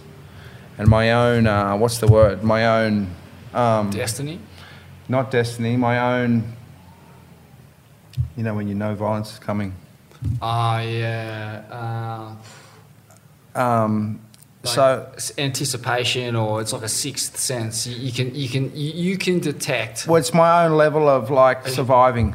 You know what I mean? My survival mechanisms are Yes. kicking in, Yes, yes. and I'm doing this. You can see it. But coming. I'm not doing this. Yeah. Do you understand what I mean? Like, I know it, it's really hard to get my point when I say that to people, but it's like my own survival mechanisms are kicking in, and it's leading the way, and this is where I am now in life. survival mechanism as and connected with you know the Christ consciousness, the Buddha nature that you get through doing hard out breathing, man. That's what it is. Like Yeah, I think it's from hard out beatings as a child that set me there. But It's like, com- it's like a combination of survival and a combination of me understanding what I want to do. it's the best news, man. To have you on our side in uh, what is undeniably a fight um, is is great. You know, like. Yeah, I- it, ma- it fills me with happiness. Yeah. I'm really looking forward to it. I want to take my kid there. You know, I don't know if it's going to be this year or the next year, but I'm going to have a beautiful farm home on the ocean, and I'm going to teach him more about life. You know, I'm going to teach him uh, up there, you know, surfing and being on the beach and and growing food and and I'm, I'll build a skate park and stuff. And I, and you know, I just want to. I don't need a lot of money, bro. I don't want That's money. it, man. I don't Me want any money. That's it. Me neither. You, you- I'm good with me and my family. yeah, that's right. You know, And that's what I want to create a really interesting uh, setting. health is wealth, and uh, we need to come up with a new way of living because the current way is uh, going to end in misery. And I think your survival mechanisms are right. Like Yeah. uh, we're being we're being manipulated in ways that I don't think we've fully come to understand yet. And, and once they get to our food. Uh, which they have already in the form of plastic. There's fucking plastic in everything. Um, so If they control, just say they control your food, yeah, they control everything you eat. They control your health. Yeah, as soon as they want to make it bad, everyone's sick. And then they, then you go to your vaccines because everyone's sick. But really, it's just the food you're eating. It's where all the badness comes from. So I just want to cut that middleman out that's poisoning me. sounds fair enough to me. Fancy one of that, eh? Mate, thank you so much for your time. It's No been worries, mate. amazing. And um, yeah, one of my childhood heroes, mate. It's good to connect with you and uh, have a good old yarn. Thanks, guys. Uh, all the best, gang. Yeah, thanks for having us on. Um, I'm not perfect, mate, but I'm not trying to be, but I am here and doing my best. All right, so thanks, gang. Yeah, bro. Thank you, brother. That concludes part one of our yarns with the great Southside Core Lord, Koby Abberton. Join us next time for part two, where we're joined by special guest, reformed degenerate Core Lord Muso, Mickey Avalon. Stay tuned for some fucking ripping yarns, because there's a couple of ball terrors coming up in this one.